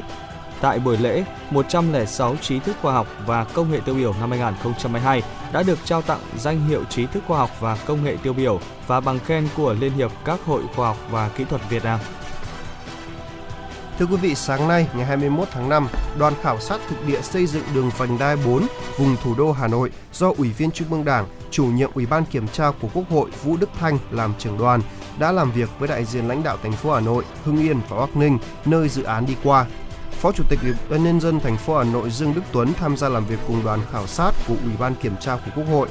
Tại buổi làm việc, ông Vũ Đức Thành, Ủy viên Trung ương Đảng, chủ nhiệm Ủy ban kiểm tra của Quốc hội, trưởng đoàn khảo sát lắng nghe những ý kiến của đại diện thành phố Hà Nội, Hưng Yên và Bắc Ninh trong quá trình chuẩn bị thực hiện dự án, qua đó sẽ có những giải pháp kịp thời, cụ thể, tháo gỡ những khó khăn cho các địa phương có dự án đi qua, cũng như tăng cường giám sát quá trình thực hiện dự án, đảm bảo đúng tiến độ và chất lượng, xây dựng tuyến đường vành đai liên vùng khu vực kinh tế trọng điểm vùng thủ đô Hà Nội cơ bản hoàn thành trong giai đoạn 2021-2025, tạo sự đồng bộ, liên tục nhằm nâng cao khả năng kết nối, rút ngắn quãng đường vận chuyển giữa các trung tâm kinh tế chính trị, khu công nghiệp trọng yếu, đặc biệt là khu vực kinh tế trọng điểm phía Bắc, vùng thủ đô Hà Nội và các địa phương trong vùng, giải quyết nhu cầu giao thông trực tiếp cho khu vực đô thị trung tâm, đô thị vệ tinh của thành phố Hà Nội, kết nối thuận lợi giao thông giữa cảng hàng không quốc tế Nội Bài và các tỉnh thành phố trong vùng thủ đô giảm tải cho hệ thống giao thông hướng tâm của thủ đô Hà Nội, nâng cao năng lực cạnh tranh của nền kinh tế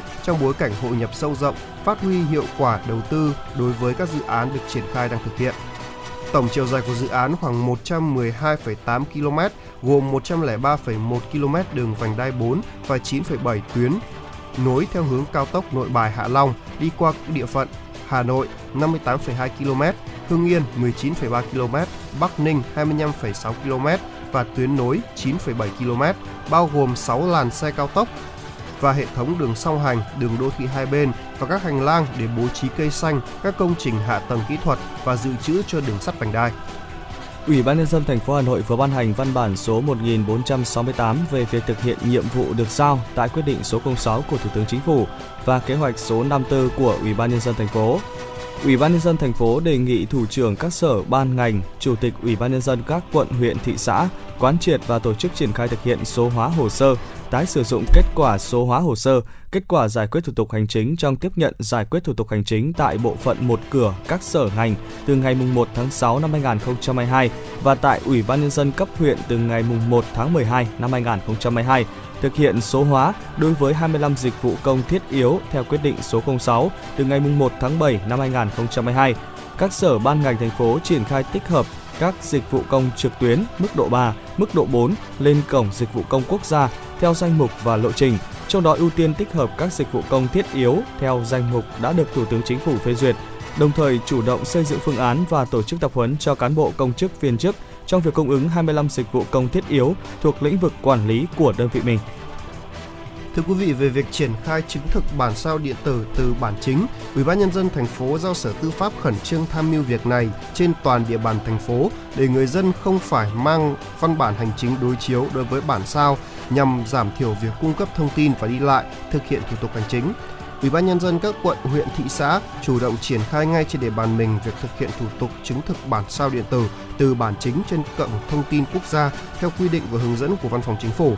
Văn phòng Ủy ban nhân dân thành phố được phối hợp với Sở Nội vụ, Sở Thông tin và Truyền thông và các đơn vị có liên quan tham mưu Ủy ban nhân dân thành phố về việc giao chỉ tiêu tỷ lệ dịch vụ công trực tuyến phát sinh hồ sơ và tỷ lệ hồ sơ giải quyết trực tuyến đến từng sở, ban, ngành, Ủy ban nhân dân các quận, huyện, thị xã trên địa bàn. Thưa quý vị, trước khi đến với những thông tin đáng quan tâm tiếp theo, xin mời quý vị và các bạn chúng ta cùng thưởng thức giai điệu ca khúc Hoa sữa với phần thể hiện của ca sĩ Thành Lam.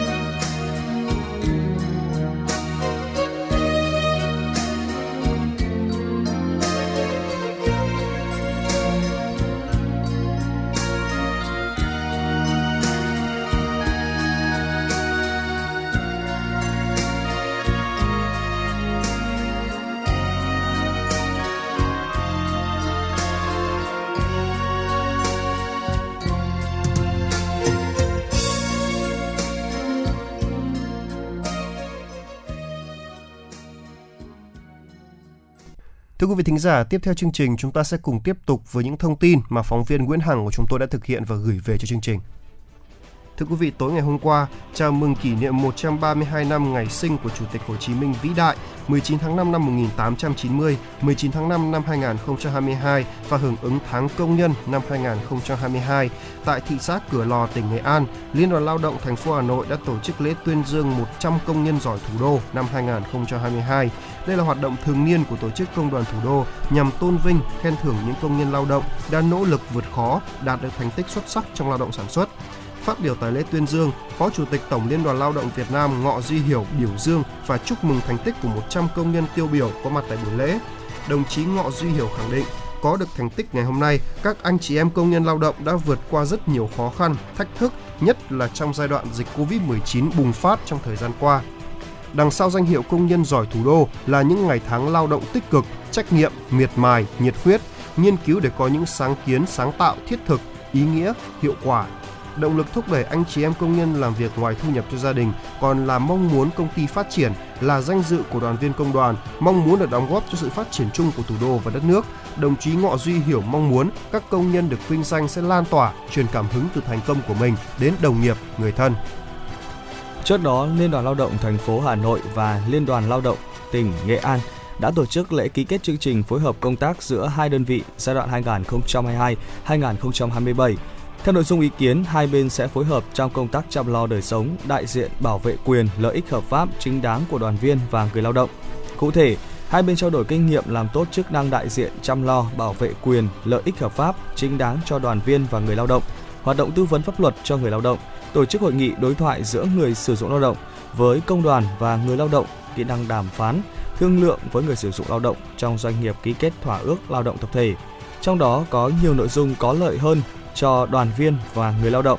Hai bên cùng hợp tác phối hợp, hỗ trợ giúp đỡ đoàn viên, công nhân viên chức lao động có hoàn cảnh đặc biệt khó khăn, hỗ trợ nhà mái ấm công đoàn, phối hợp chương trình đưa công nhân lao động về quê đón Tết. Hai bên cũng sẽ phối hợp tổ chức các phong trào thi đua yêu nước trong đoàn viên công đoàn và người lao động. Thưa quý vị, triển khai quy định tại Điều 91 của Bộ Luật Lao động, Bộ Lao động Thương binh và Xã hội ngày 20 tháng 5 đã gửi văn bản xin ý kiến các bộ, ngành, địa phương dự thảo tờ trình và nghị định của chính phủ quy định mức lương tối thiểu đối với người lao động làm việc theo hợp đồng lao động. Tại dự thảo tờ trình, Bộ Lao động Thương binh và Xã hội đề xuất quy định hoặc các mức lương tối thiểu theo 4 vùng, lần lượt ở mức 4 triệu 680 000 đồng, 4 triệu 160 000 đồng, 3 triệu 640 000 đồng và 3 triệu 250 000 đồng một tháng. Mức lương tối thiểu nêu trên tăng bình quân 6%, tương ứng tăng từ 180.000 đồng đến 260.000 đồng so với mức lương tối thiểu hiện hành. Bộ đề nghị thời điểm quy định thời điểm thực hiện mức lương tối thiểu từ ngày mùng 1 đến mùng 7 năm nay, Hội đồng Tiền lương Thưởng Quốc gia đã khuyến nghị với chính phủ. Hưởng ứng chương trình Năm Du lịch Quốc gia năm 2022 và sự kiện Việt Nam đăng cai tổ chức SEA Games 31, Từ ngày 19 đến ngày 23 tháng 5, Trung tâm xúc tiến đầu tư thương mại du lịch thành phố Hà Nội phối hợp với các đơn vị liên quan tổ chức lễ hội ẩm thực và du lịch làng nghề Hà Nội năm 2022 tại phố Lê Quang Đạo, quận Nam Từ Liêm. Với sự tham gia của các làng nghề truyền thống và các nghệ nhân, đơn vị ẩm thực trên địa bàn thành phố Hà Nội cùng một số địa phương trên cả nước, Lễ hội ẩm thực và du lịch làng nghề Hà Nội năm 2022 được chia thành 3 khu vực với những chủ đề khác nhau. Giới thiệu ẩm thực đặc sắc không gian các làng nghề du lịch tiêu biểu, hoạt động giới thiệu và trải nghiệm thực hành công đoạn sản xuất một số sản phẩm làng nghề. Đây là cơ hội để tuyên truyền, quảng bá hình ảnh, điểm đến du lịch, giới thiệu những giá trị văn hóa ẩm thực, sản phẩm làng nghề truyền thống đặc trưng đến với nhân dân và du khách, góp phần tôn vinh nét đẹp văn hóa cổ truyền cũng như tiềm năng, thế mạnh của vùng đất con người Hà Nội đến với bạn bè các nước tham dự SEA Games 31 đồng thời nâng cao vị thế của ẩm thực, làng nghề trở thành sản phẩm du lịch hấp dẫn, thúc đẩy kinh tế địa phương, bảo tồn và phát huy giá trị di sản văn hóa vật thể, phi vật thể tại các làng nghề truyền thống. Thưa quý vị, tạo cầu nối để doanh nghiệp và các trang trại, hợp tác xã, hộ nông dân liên kết sản xuất, tiêu thụ sản phẩm. Thời gian qua, Sở Nông nghiệp và Phát triển Nông thôn Hà Nội đã triển khai nhiều hoạt động mang lại hiệu quả thiết thực, trong đó có việc kết nối để tiêu thụ nông sản qua các sàn thương mại điện tử. Các kênh phân phối có uy tín, đây cũng là nền tảng để Hà Nội thúc đẩy chuyển đổi số trong nông nghiệp. Theo trưởng phòng kinh tế huyện Phúc Thọ Lê Thị Kim Phương, trên địa bàn huyện có nhiều vùng sản xuất nông sản hàng hóa chất lượng cao như vùng trồng rau an toàn tại xã Thanh Đa, tại xã Vân Nam có gần 100 hộ gia đình trồng chuối. Mới đây, rau an toàn Thanh Đa, chuối Vân Nam cùng một số mặt hàng nông sản khác của huyện đã được kết nối với Bưu điện thành phố Hà Nội, Tổng công ty Bưu điện Việt Nam để chuẩn bị các bước đưa sản phẩm lên trên sàn thương mại điện tử postmart.vn hướng tới liên kết tiêu thụ mới cho sản phẩm nông sản. Cũng là một trong những doanh nghiệp tham gia chuỗi liên kết, Giám đốc Công ty Cổ phần Thương mại Đầu tư Phát triển Công nghệ Nam Khánh Mai Thế Nam thông tin, công ty đã liên kết với một số vùng trồng chuối trong và ngoài thành phố để thu mua sản phẩm, chế biến thành tinh bột chuối, chuối sấy. Không chỉ thu mua quả, công ty còn thu mua thân cây chuối sau khi cắt buồng để lấy tơ chuối làm nguyên liệu cho ngành dệt và hướng dẫn nông dân sử dụng bã chuối sau khi lấy sợi để ủ men vi sinh làm phân hữu cơ. Ông Mai Thế Nam mong muốn được hợp tác với các vùng trồng, trong đó có xã Vân Nam, huyện Phúc Thọ để tạo mối liên kết bền vững giữa khâu trồng đến khâu thu hoạch, qua đó nâng cao giá trị gia tăng từ cây chuối. Theo Tri Cục trưởng Tri Cục Phát triển Nông thôn Hà Nội, Sở Nông nghiệp và Phát triển Nông thôn Nguyễn Văn Trí, hiện nay thành phố có 141 chuỗi liên kết từ sản xuất đến tiêu thụ sản phẩm. Ngoài ra Hà Nội có hơn 7.000 sản phẩm nông nghiệp đã gắn mã QR truy xuất nguồn gốc và hơn 1.500 sản phẩm ô cốp. Để hỗ trợ người sản xuất, đầu năm 2022, thành phố Hà Nội đã xây dựng và triển khai kế hoạch hỗ trợ đưa hộ sản xuất nông nghiệp lên sàn thương mại điện tử, qua đó thúc đẩy phát triển kinh tế số trong lĩnh vực nông nghiệp nông thôn. Ủy ban nhân dân thành phố giao Sở Nông nghiệp và Phát triển nông thôn, Sở Thông tin và Truyền thông phối hợp với các bên liên quan và các sàn thương mại điện tử tổ chức đào tạo tập huấn tạo tài khoản gian hàng cho các hộ sản xuất. Các sàn thương mại điện tử xây dựng quy trình đóng gói, kết nối, giao nhận để hỗ trợ kỹ thuật cho các hộ sản xuất trong quá trình giao dịch trên sàn thương mại điện tử. Mặt khác, thành phố sẽ tiếp tục triển khai cơ chế, chính sách khuyến khích hộ dân tham gia các hợp tác xã nông nghiệp chuyên ngành để cùng sản xuất tạo thành vùng chuyên canh lớn. Các sản phẩm được sản xuất theo chuỗi giá trị có sự hỗ trợ của doanh nghiệp trong tiêu thụ sản phẩm thông qua các sàn thương mại điện tử, các kênh phân phối uy tín, không chỉ có phần nâng cao giá trị sản phẩm mà còn thúc đẩy chuyển đổi số trong lĩnh vực nông nghiệp, tạo sự phát triển bền vững. Thưa quý vị, trước khi đến với những phần tiếp theo của chương trình, xin mời quý vị thính giả cùng đến với ca khúc Bâng khuâng phố cổ dưới sự thể hiện của ca sĩ Tùng Dương.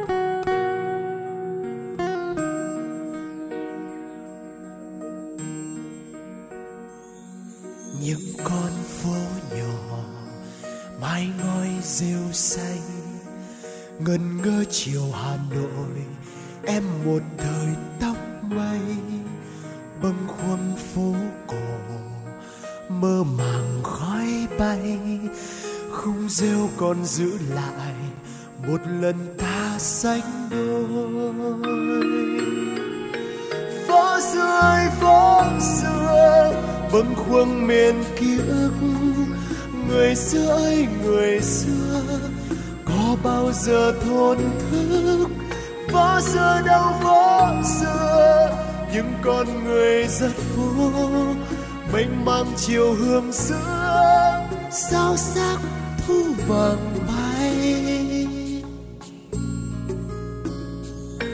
Xuân sao phố cổ, lất phất mưa bay, lá bằng rơi mái phố, ngơ ngác. Thong dòng phố cổ, thầm gọi tên ai, nghe gió thu sao xa mây những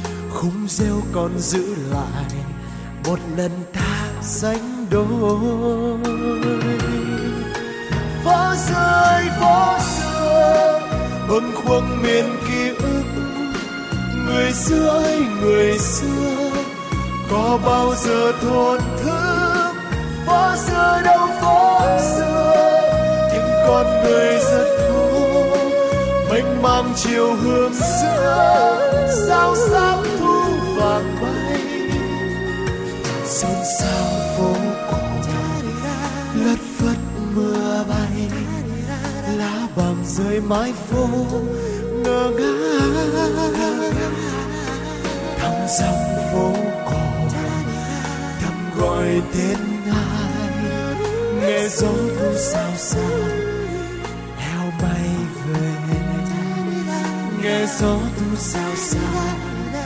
Heo bay về. Nghe gió thu sao xa. Heo bay về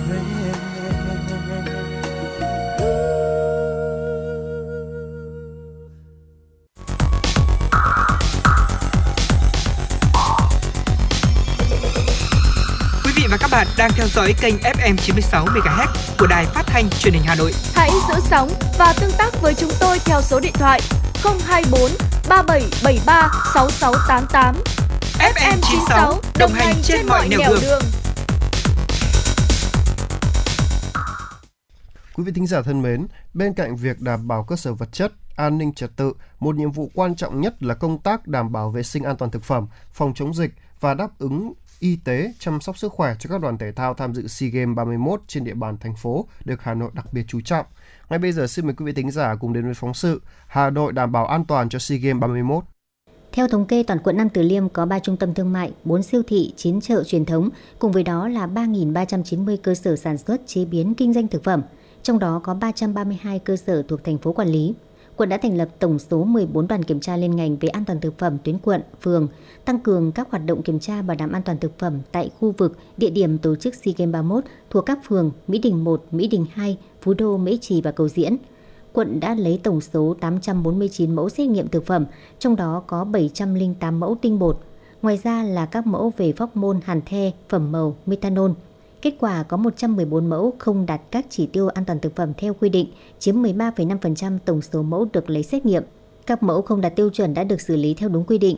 Đặc biệt, quận Nam Từ Liêm là địa bàn trọng điểm tổ chức các hoạt động của SEA Games 31, do đó các cấp chính quyền địa phương quan tâm nhiều hơn đến công tác đảm bảo an toàn thực phẩm trong thời gian diễn ra Đại hội Thể thao Đông Nam Á, bảo đảm sức khỏe cho du khách quốc tế và người dân khi tham gia SEA Games 31. Ông Đặng Thanh Phong, Chi cục trưởng Chi cục An toàn vệ sinh thực phẩm Hà Nội cho biết. Chúng tôi cũng lưu ý các khách sạn là phải chú trọng đến à, nguồn gốc thực phẩm và dinh dưỡng cho các vận động viên và phải đảm bảo trong suốt cả quá trình diễn ra SEA Games. Khách sạn Pan Pacific Hà Nội đã đón hai đoàn vận động viên môn Kuras, môn aerobic của các nước và 18 đoàn trọng tài quốc tế, cung ứng gần 300 suất ăn mỗi ngày. Còn khách sạn Hotel Du Park Hà Nội phục vụ 3 bữa, gần 500 suất ăn hàng ngày cho các vận động viên và huấn luyện viên của 7 đoàn thể thao SEA Games xác định chỉ một sơ suất nhỏ cũng có thể gây hậu quả vô cùng lớn đối với sức khỏe thể chất, tinh thần của vận động viên, ảnh hưởng đến thành tích toàn đoàn. Vì vậy, công tác đảm bảo an toàn thực phẩm từ nguyên liệu chế biến và đưa ra bán ăn được Hà Nội cũng như các cơ sở lưu trú kiểm soát vô cùng chặt chẽ. Bà Vũ Thị Hồng Hạnh, Giám đốc Bộ phận ẩm thực, khách sạn Pan Pacific Hà Nội cho biết.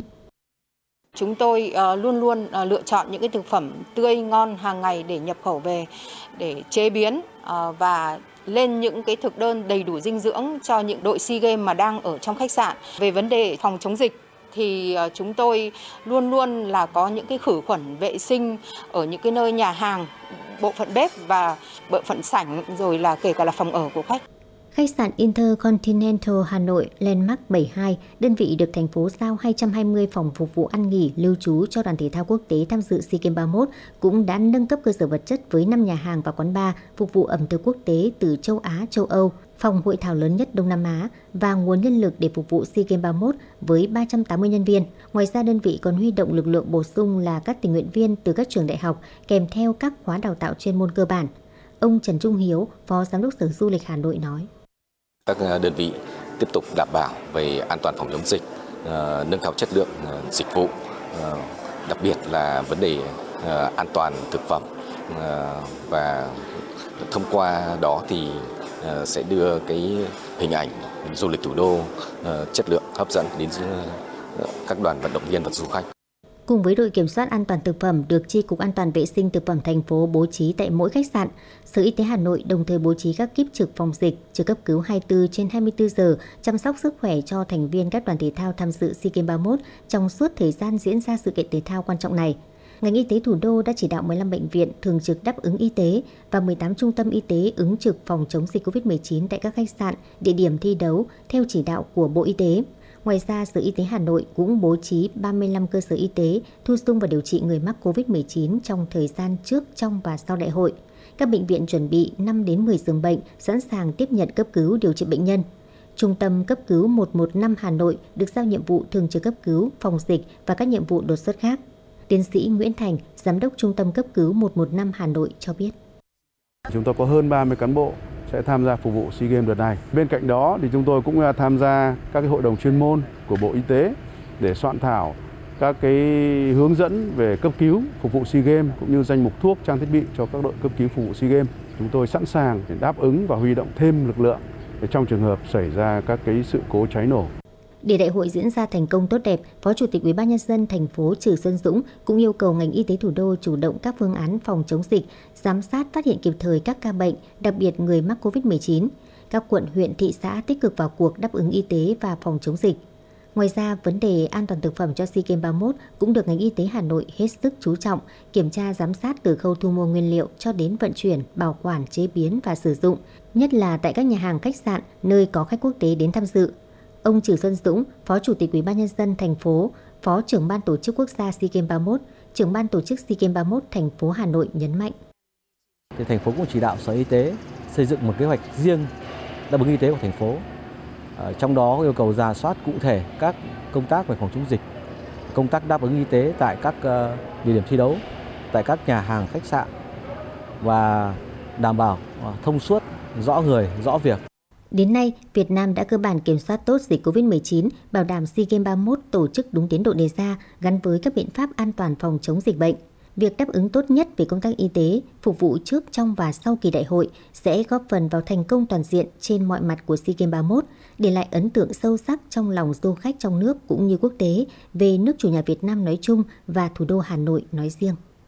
Quý vị và các bạn đang nghe chương trình chuyển động Hà Nội chiều được phát trực tiếp trên tần số FM 96 MHz của Đài Phát thanh Truyền hình Hà Nội. Chỉ đạo nội dung nhà báo Nguyễn Kim Khiêm, chỉ đạo sản xuất Nguyễn Tiến Dũng, tổ chức sản xuất Đinh Thị Trà My, biên tập Bích Ngọc, MC Tuấn Kỳ Tuấn Anh, thư ký Thu Vân cùng kỹ thuật viên Quốc Hoàn thực hiện. Còn bây giờ mời quý vị và các bạn hãy giữ sóng để cùng lắng nghe bài hát Vì một thế giới ngày mai qua phần thể hiện của nhóm ACNM.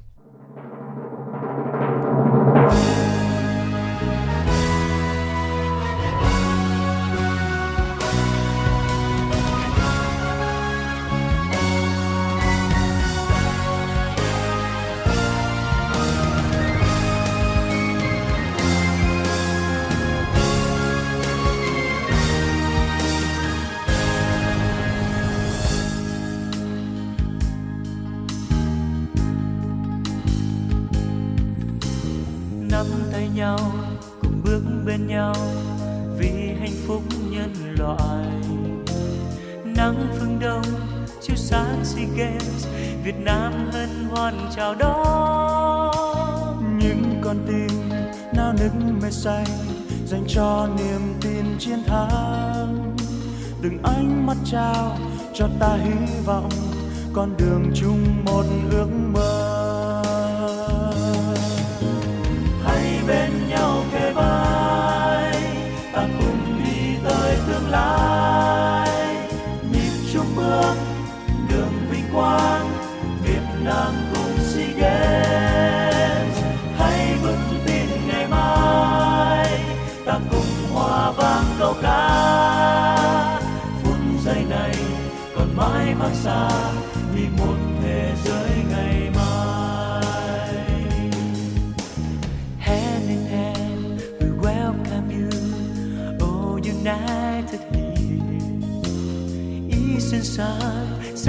Sea Games. Vietnam has waited so long. With youthful horse, will for glorious victory. In your eyes, I secret all what dreams I share with you.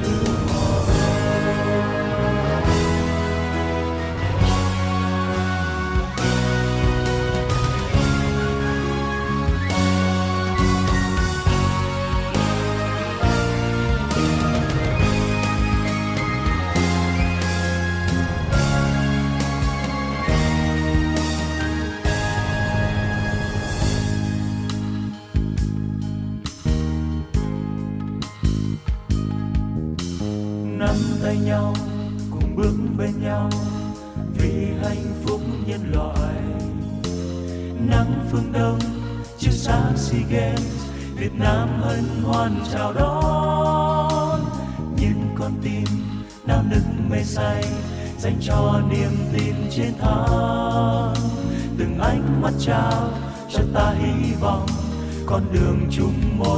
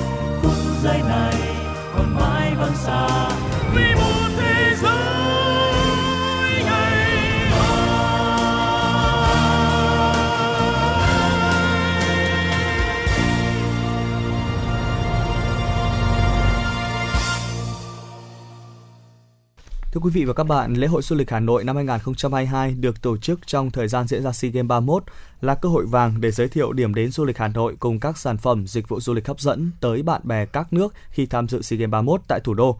Lễ hội đã diễn ra tại vườn hoa Lý Thái Tổ và phố Đinh Tiên Hoàng với chủ đề Hà Nội đến để yêu. Lễ hội du lịch Hà Nội năm 2022 với chủ đề Hà Nội đến để yêu là sự kiện quan trọng khẳng định thành phố Hà Nội đã khôi phục trạng thái bình thường mới để tiếp tục phát triển hoạt động du lịch nói riêng và mọi mặt đời sống nói chung. Lễ hội là dịp thuận lợi cho các doanh nghiệp du lịch kết nối và phát triển thị trường, mở rộng liên doanh liên kết, gắn kết sản phẩm của mình với các sản phẩm liên vùng. Qua đó, lễ hội thu hút khách du lịch cả nước, khách du lịch quốc tế đến Hà Nội và khuyến khích người Hà Nội đi du lịch Hà Nội và các tỉnh thành phố trên cả nước, du lịch quốc tế – thúc đẩy tăng trưởng du lịch.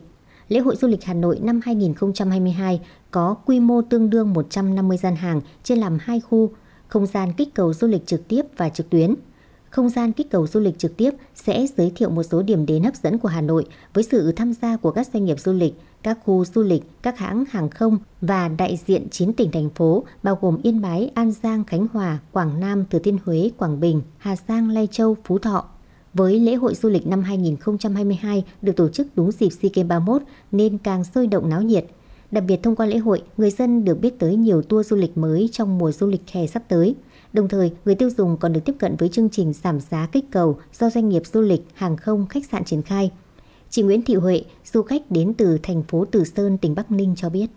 Tôi đã chọn được ờ, món quà đó là một chiếc nón lá và một ờ, chiếc vòng tay rất là xinh ờ, được chạm bằng ờ, sơn mài.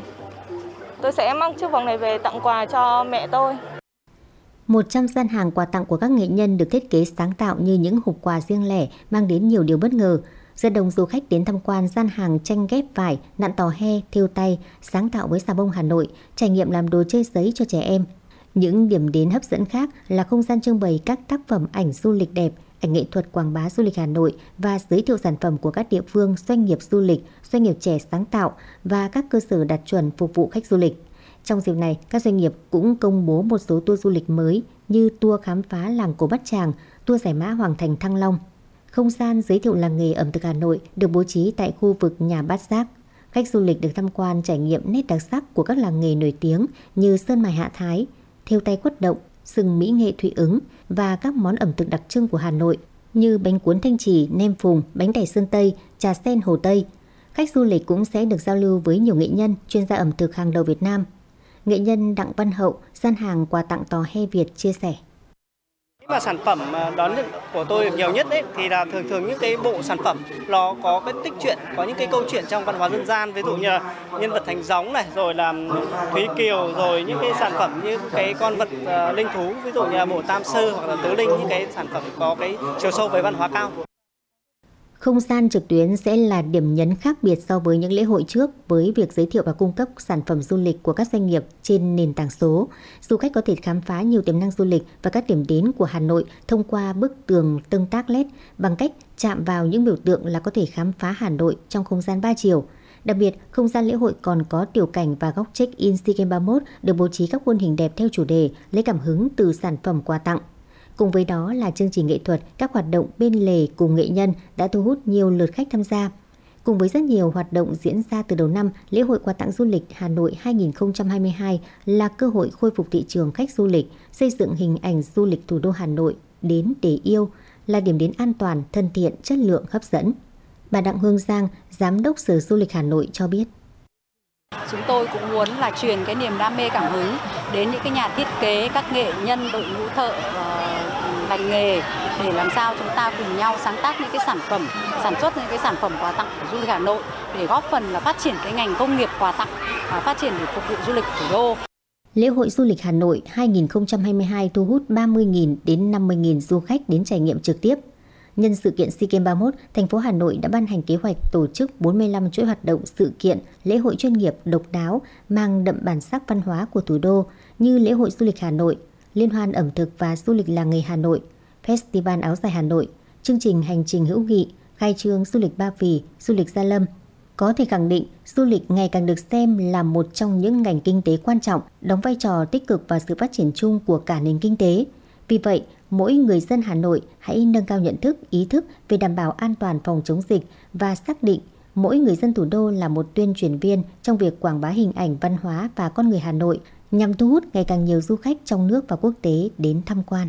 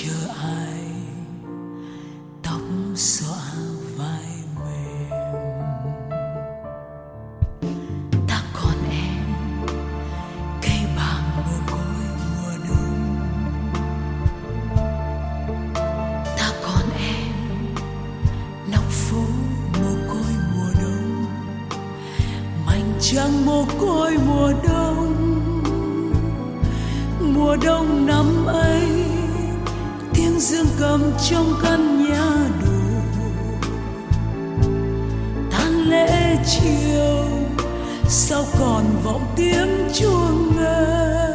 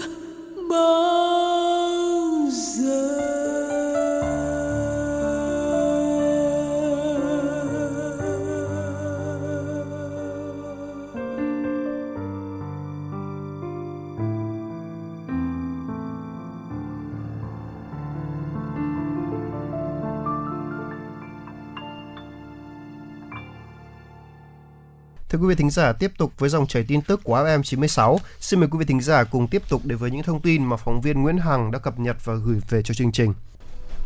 Thưa quý vị thính giả, Bộ Y tế ra quyết định số 1294 về việc ban hành kế hoạch hành động thực hiện chiến lược quốc gia về dinh dưỡng đến năm 2025. Theo đó, kế hoạch này tập trung giải quyết ba gánh nặng về dinh dưỡng mà Việt Nam đang phải đối mặt, đó là thiếu dinh dưỡng thấp còi, thừa cân, béo phì và thiếu vi chất dinh dưỡng. Ngoài ra, theo Bộ Y tế, trong giai đoạn từ năm 2022 đến năm 2023, cần nghiên cứu xây dựng và triển khai các chương trình đề án ưu tiên như đề án dinh dưỡng hợp lý nhằm chăm sóc, nâng cao sức khỏe nhân dân và đề án chăm sóc dinh dưỡng nữ vị thành niên để đề án chăm sóc dinh dưỡng người cao tuổi. Bên cạnh đó, Cục Y tế Dự phòng Bộ Y tế phụ trách xây dựng đề án kiểm soát yếu tố nguy cơ và phòng chống thừa cân, béo phì, rối loạn chuyển hóa dinh dưỡng ở người trưởng thành. Thưa quý vị, với chủ trương lấy người dân làm trung tâm, quá trình phục vụ giảm thiểu chi phí xã hội trong quá trình thực hiện dịch vụ công, tăng cường công tác quản lý hướng tới cơ sở, ứng dụng công nghệ thông tin trong công tác. Từ ngày hôm nay 21 tháng 5, với hơn 3.000 công an xã trong toàn quốc sẽ triển khai đăng ký xe máy. Bên cạnh đó, các dịch vụ công của lực lượng cảnh sát giao thông được thực hiện trên cổng dịch vụ công quốc gia và cổng dịch vụ công Bộ Công an. Để chuẩn bị cho công tác đăng ký xe mô tô tại công an cấp xã, đăng ký xe ô tô tại công an cấp huyện, lực lượng công an đã tập huấn cho 13.000 cán bộ về nghiệp vụ, quy trình công tác, ra soát các điều kiện về cơ sở vật chất, trụ sở làm việc, phương tiện kỹ thuật, nguồn nhân lực. Theo thông tư 15/2022 của Bộ Công an về sửa đổi bổ sung thông tư 65/2020, từ ngày 21 tháng 5 năm 2022 cập nhật 5 điểm mới về phạt nguội như sau: 1. Tăng thời hạn xử lý phạt nguội lên 10 ngày. 2. Được gửi kết quả phạt nguội đến công an nơi người vi phạm cư trú để giải quyết. 3 không cần quay lại nơi vi phạm giải quyết phạt nguội. 4. Tăng thời hạn gửi thông báo, cảnh báo, đăng kiểm ô tô. 5. Cho phép nộp phạt giao thông tại cổng dịch vụ công của Bộ Công an. Hiện nay người vi phạm giao thông còn có thể thực hiện nộp phạt theo 4 cách khác, quy định tại điều 20 Nghị định 118/2021 bao gồm nộp tiền mặt trực tiếp tại kho bạc nhà nước hoặc ngân hàng thương mại nơi kho bạc nhà nước mở tài khoản có ghi trong quyết định xử phạt chuyển khoản vào tài khoản của kho bạc nhà nước thông qua công cổng dịch vụ công quốc gia hoặc dịch vụ thanh toán điện tử của ngân hàng hoặc tổ chức cung ứng dịch vụ trung gian thanh toán. Nộp phạt trực tiếp cho các chiến sĩ cảnh sát giao thông, nộp tiền phạt qua dịch vụ bưu chính công ích. Từ ngày 1 tháng 6 tới đây, cao tốc Hà Nội Hải Phòng sẽ thí điểm chỉ thu phí tự động không dừng. Khi đó, chỉ các xe đủ điều kiện như có dán thẻ và đủ tiền trong tài khoản giao thông mới được phép đi trên tuyến cao tốc này. Khi chủ phương tiện lưu thông qua trạm thu phí gặp các sự cố dẫn về lỗi thẻ hay không có tiền trong tài khoản có thể gọi theo số điện thoại 0913 585 425 0989 084 288 0912 480 088 hoặc 0868 586 888. Thưa quý vị, Thanh tra Sở Giao thông Vận tải Hà Nội cho biết, vừa báo cáo kết quả thực hiện nghị quyết số 11 ngày 31 tháng 5 năm 2017 của Thành ủy Hà Nội về tăng cường công tác bảo vệ môi trường trên địa bàn thành phố Hà Nội đến năm 2020 và những năm tiếp theo. Thống kê này cho thấy, trong 5 năm qua, từ ngày 31 tháng 5 năm 2017 đến ngày 26 tháng 4 năm 2022, lực lượng thanh tra sở đã kiểm tra, xử lý 47.419 trường hợp vi phạm, phạt tiền gần 149 tỷ đồng, tạm giữ 627 phương tiện, tước quyền sử dụng giấy phép lái xe có thời hạn 4.672 trường hợp. Trong đó, các hành vi vi phạm về vệ sinh môi trường gồm xử lý hành vi chở hàng rời, chất thải, vật liệu xây dựng dễ rơi vãi mà không có mùi, bạt đậy hoặc có mùi, bạt 7.334 trường hợp, phạt tiền hơn 20,5 tỷ đồng. Xử lý hành vi lôi kéo đất ra đường bộ, gây mất an toàn giao thông và vệ sinh môi trường 12.186 trường hợp, phạt tiền hơn 32,3 tỷ đồng. Xử lý các đầu mối, bốc xếp hàng hóa 489 trường hợp, phạt tiền 114 triệu đồng. Xử lý về nồng độ khí thải vượt quy định cho phép khi tham gia giao thông 7 trường hợp, phạt tiền 2,8 triệu đồng.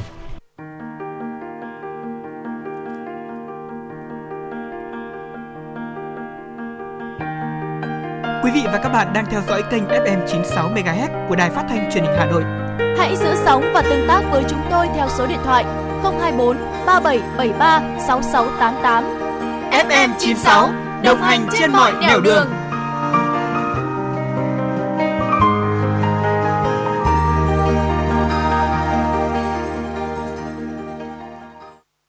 Thưa quý vị và các bạn, thông tin từ Sở Du lịch Hà Nội cho biết SEA Games lần thứ 31 là sự kiện thể thao Đông Nam Á lớn. Đây cũng là dịp để Hà Nội khẳng định thương hiệu điểm đến tổ chức các sự kiện mang tầm quốc tế. Trong dịp này, ngành du lịch Hà Nội tổ chức chuỗi các hoạt động chào đón SEA Games 31. Trên cơ sở giả soát, đánh giá, tổng hợp số lượng cơ sở lưu trú du lịch từ 3 đến 5 sao trên địa bàn thành phố, Sở Du lịch Hà Nội đã giới thiệu 14 khách sạn 4 đến 5 sao phục vụ các đoàn đại biểu, đại diện các đoàn thể thao các nước, vận động viên, phóng viên quốc tế tham dự SEA Games 31. Bên cạnh đó, thành phố có 62 khách sạn 3 đến 5 sao, khu căn hộ cao cấp tương đương với 7.355 phòng và gần 500 khách sạn 1 đến 2 sao với trên 11.000 phòng sẵn sàng phục vụ khách du lịch tới Hà Nội trong dịp SEA Games 31. Ông Nguyễn Anh Tuấn, Phó Tổng Giám đốc Công ty Trách nhiệm hữu hạn Hòa Bình, Tổng Giám đốc khách sạn Donsi Hà Nội Golden Lake cho biết. Thì cái dịp này là cái dịp rất là tốt, không những mà chúng ta cái đưa cái cái cái du lịch Việt Nam đi ra nước ngoài mà chúng ta còn đưa là những con người khách nước ngoài đến đây họ thực sự trải nghiệm. Sở Du lịch Hà Nội đã tích cực chỉ đạo các đơn vị, điểm đến, lưu trú, lữ hành xây dựng các sản phẩm du lịch mới và kích hoạt các sản phẩm du lịch đặc sắc để phục vụ khách du lịch như tour xe đạp hành trình dấu chân làng cổ Bát Tràng, kích hoạt các sản phẩm du lịch đêm tại không gian phố đi bộ Sơn Tây, phố đi bộ Trịnh Công Sơn, tour đêm giải mã Hoàng Thành Thăng Long, tour đêm khám phá nhà tù Hỏa Lò, Hà Nội City Tour bằng xe buýt 2 tầng, tour khám phá văn hóa Đông Nam Á của Bảo tàng Dân tộc học. Bên cạnh đó, một số công ty lữ hành đã xây dựng 28 tour, chương trình du lịch tiêu biểu, tham quan danh lam thắng cảnh nổi tiếng và thưởng thức ẩm thực độc đáo của thủ đô Hà Nội và các vùng phụ cận. Hà Nội triển khai xuất bản ấn phẩm, sản phẩm quà tặng là những công cụ quảng bá về du lịch phục vụ cho việc giới thiệu quảng bá du lịch thủ đô. Cụ thể là tái bản 3.500 bản đồ du lịch Hà Nội, 4.000 sách Hà Nội điểm đến an toàn, thân thiện, hấp dẫn bằng song ngữ Việt Anh. Sản xuất quà tặng lưu niệm phục vụ tuyên truyền, quảng bá du lịch thủ đô tới các đoàn đại biểu, vận động viên và phóng viên quốc tế. Du khách đến từ Palestine vui vẻ nói. Vợ chồng tôi may mắn tham quan Hà Nội dịp này. Chúng tôi ấn tượng với lễ hội quà tặng tại trung tâm thành phố lớn của các bạn. Nhiều sản phẩm đẹp tôi chưa thấy bao giờ và được đi bộ cả ngày và đêm rất nhộn nhịp và đẹp. Mở đầu cho chuỗi sự kiện du lịch thủ đô chào SEA Games 31 là chương trình du lịch Hà Nội chào 2022 Get on Hà Nội 2022 và trải nghiệm bay khinh khí cầu do Sở Du lịch thành phố tổ chức. Tiếp nối thành công của chương trình, ngành du lịch thủ đô tiếp tục tổ chức các sự kiện chương trình xúc tiến đặc sắc như hành trình hữu nghị năm 2022 tại huyện Quốc Oai, lễ hội quà tặng du lịch Hà Nội năm 2022 tại khu vực phố đi bộ Hồ Hoàn Kiếm, tuần lễ du lịch Bát Tràng, khai mạc năm du lịch Sơn Tây xứ Đoài và khai trương phố đi bộ thành cổ Sơn Tây, khai mạc lễ hội gióng đền Phù Đồng năm 2022 và lễ đón nhận quyết định công nhận điểm du lịch Phù Đồng, lễ hội tình yêu tại xã Hồng Vân huyện Thường Tín, Bên cạnh đó, Trung tâm xúc tiến đầu tư thương mại du lịch thành phố tổ chức hai sự kiện chào mừng SEA Games 31 gồm lễ hội du lịch Hà Nội năm 2022 tại không gian đi bộ Hồ Hoàn Kiếm và lễ hội ẩm thực và du lịch làng nghề Hà Nội tại khu vực phố Lê Quang Đạo, quận Nam Từ Liêm. Ông Trần Trung Hiếu, Phó Giám đốc Sở Du lịch Hà Nội cho biết. Qua cái hoạt động ờ, tổ chức ờ, lần này thì chúng tôi sẽ tiếp tục là tăng cường các hoạt động và đổi mới về công tác quảng bá tuyên truyền ờ, về du lịch của Hà Nội trong thời gian tới. Trong tháng năm này Ờ, Hà Nội sẽ tiếp tục có nhiều các hoạt động và nhiều các sự kiện xúc tiến quảng bá du lịch như ờ, lễ hội ẩm thực ờ, và du lịch và làng nghề, lễ hội kích cầu du lịch sẽ được tổ chức và hy vọng rằng du khách sẽ quan tâm đến du lịch Hà Nội, Hà Nội đến để yêu. Để có đội ngũ nhân lực phục vụ tốt SEA Games 31, tháng 4 vừa qua, Sở Du lịch Hà Nội tập huấn triển khai công tác tổ chức và phục vụ SEA Games 31 cho hơn 160 đại biểu là cán bộ phòng văn hóa thông tin, trung tâm văn hóa thông tin của các quận, huyện, thị xã và các xã phường thị trấn diễn ra các môn thi đấu tại SEA Games 31. Đại diện các đơn vị doanh nghiệp kinh doanh du lịch trên địa bàn thành phố, Sở Du lịch đã phối hợp với Tiểu ban Hậu cần và Dịch vụ Công cộng, Tổng cục Thể dục Thể thao, Tổng cục Du lịch mở các lớp tập huấn về nghiệp vụ khách sạn, kỹ năng phục vụ trong du lịch, món ăn kiêng cho cán bộ nhân viên 14 khách sạn tham gia phục vụ cho SEA Games 31. Bà Đặng Hương Giang, Giám đốc Sở Du lịch Hà Nội cho biết. Chúng tôi với một cái sự chuẩn bị tâm thế sẵn sàng như vậy thì chúng tôi hy vọng là sẽ mang đến cho du khách à, thật là nhiều những cái trải nghiệm thú vị khi những cái ngày mà à, lưu lại tại Hà Nội. Sở Du lịch Hà Nội đã và đang triển khai xây dựng nhiều kế hoạch tuyên truyền và quảng bá du lịch văn hóa con người Hà Nội. Trong đó, đơn vị phối hợp với các đơn vị thực hiện các tập phim, tài liệu, tuyên truyền, quảng bá với chủ đề Hà Nội đến để yêu trên kênh truyền hình quốc gia, các cơ quan truyền thông và mạng xã hội theo hai giai đoạn. Giai đoạn 1 từ tháng 4 đến tháng 8, giai đoạn 2 từ tháng 9 đến tháng 12. Ngoài ra, Sở Du lịch đã đề nghị kênh truyền hình CNN quốc tế hỗ trợ phát sóng video Hello Hà Nội, Xin chào Hà Nội, lồng ghép logo SEA Games 31 và hỗ trợ truyền thông đưa tin về sự kiện trên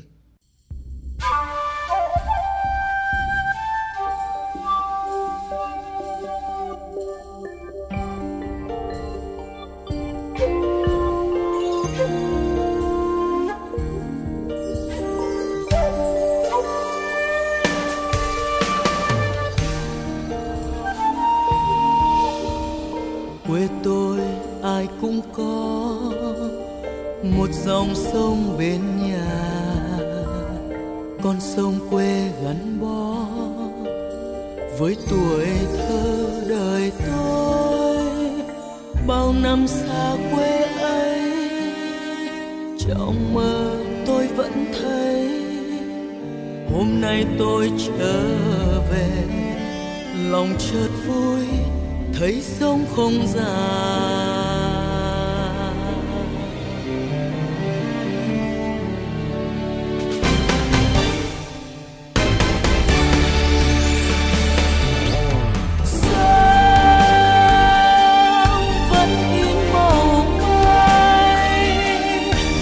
khi với đây vẫn mang phù sa làm đẹp thêm làng quê yêu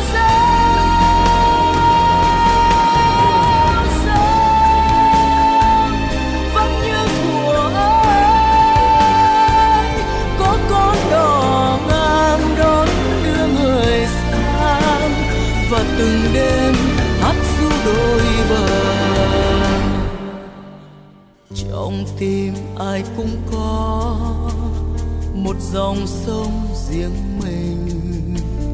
Tim tôi luôn gắn bó với dòng sông tuổi thơ, con sông tôi tắm mát, con sông tôi đã hát, con sông cho tôi đậm một tình yêu nước non quê nhà.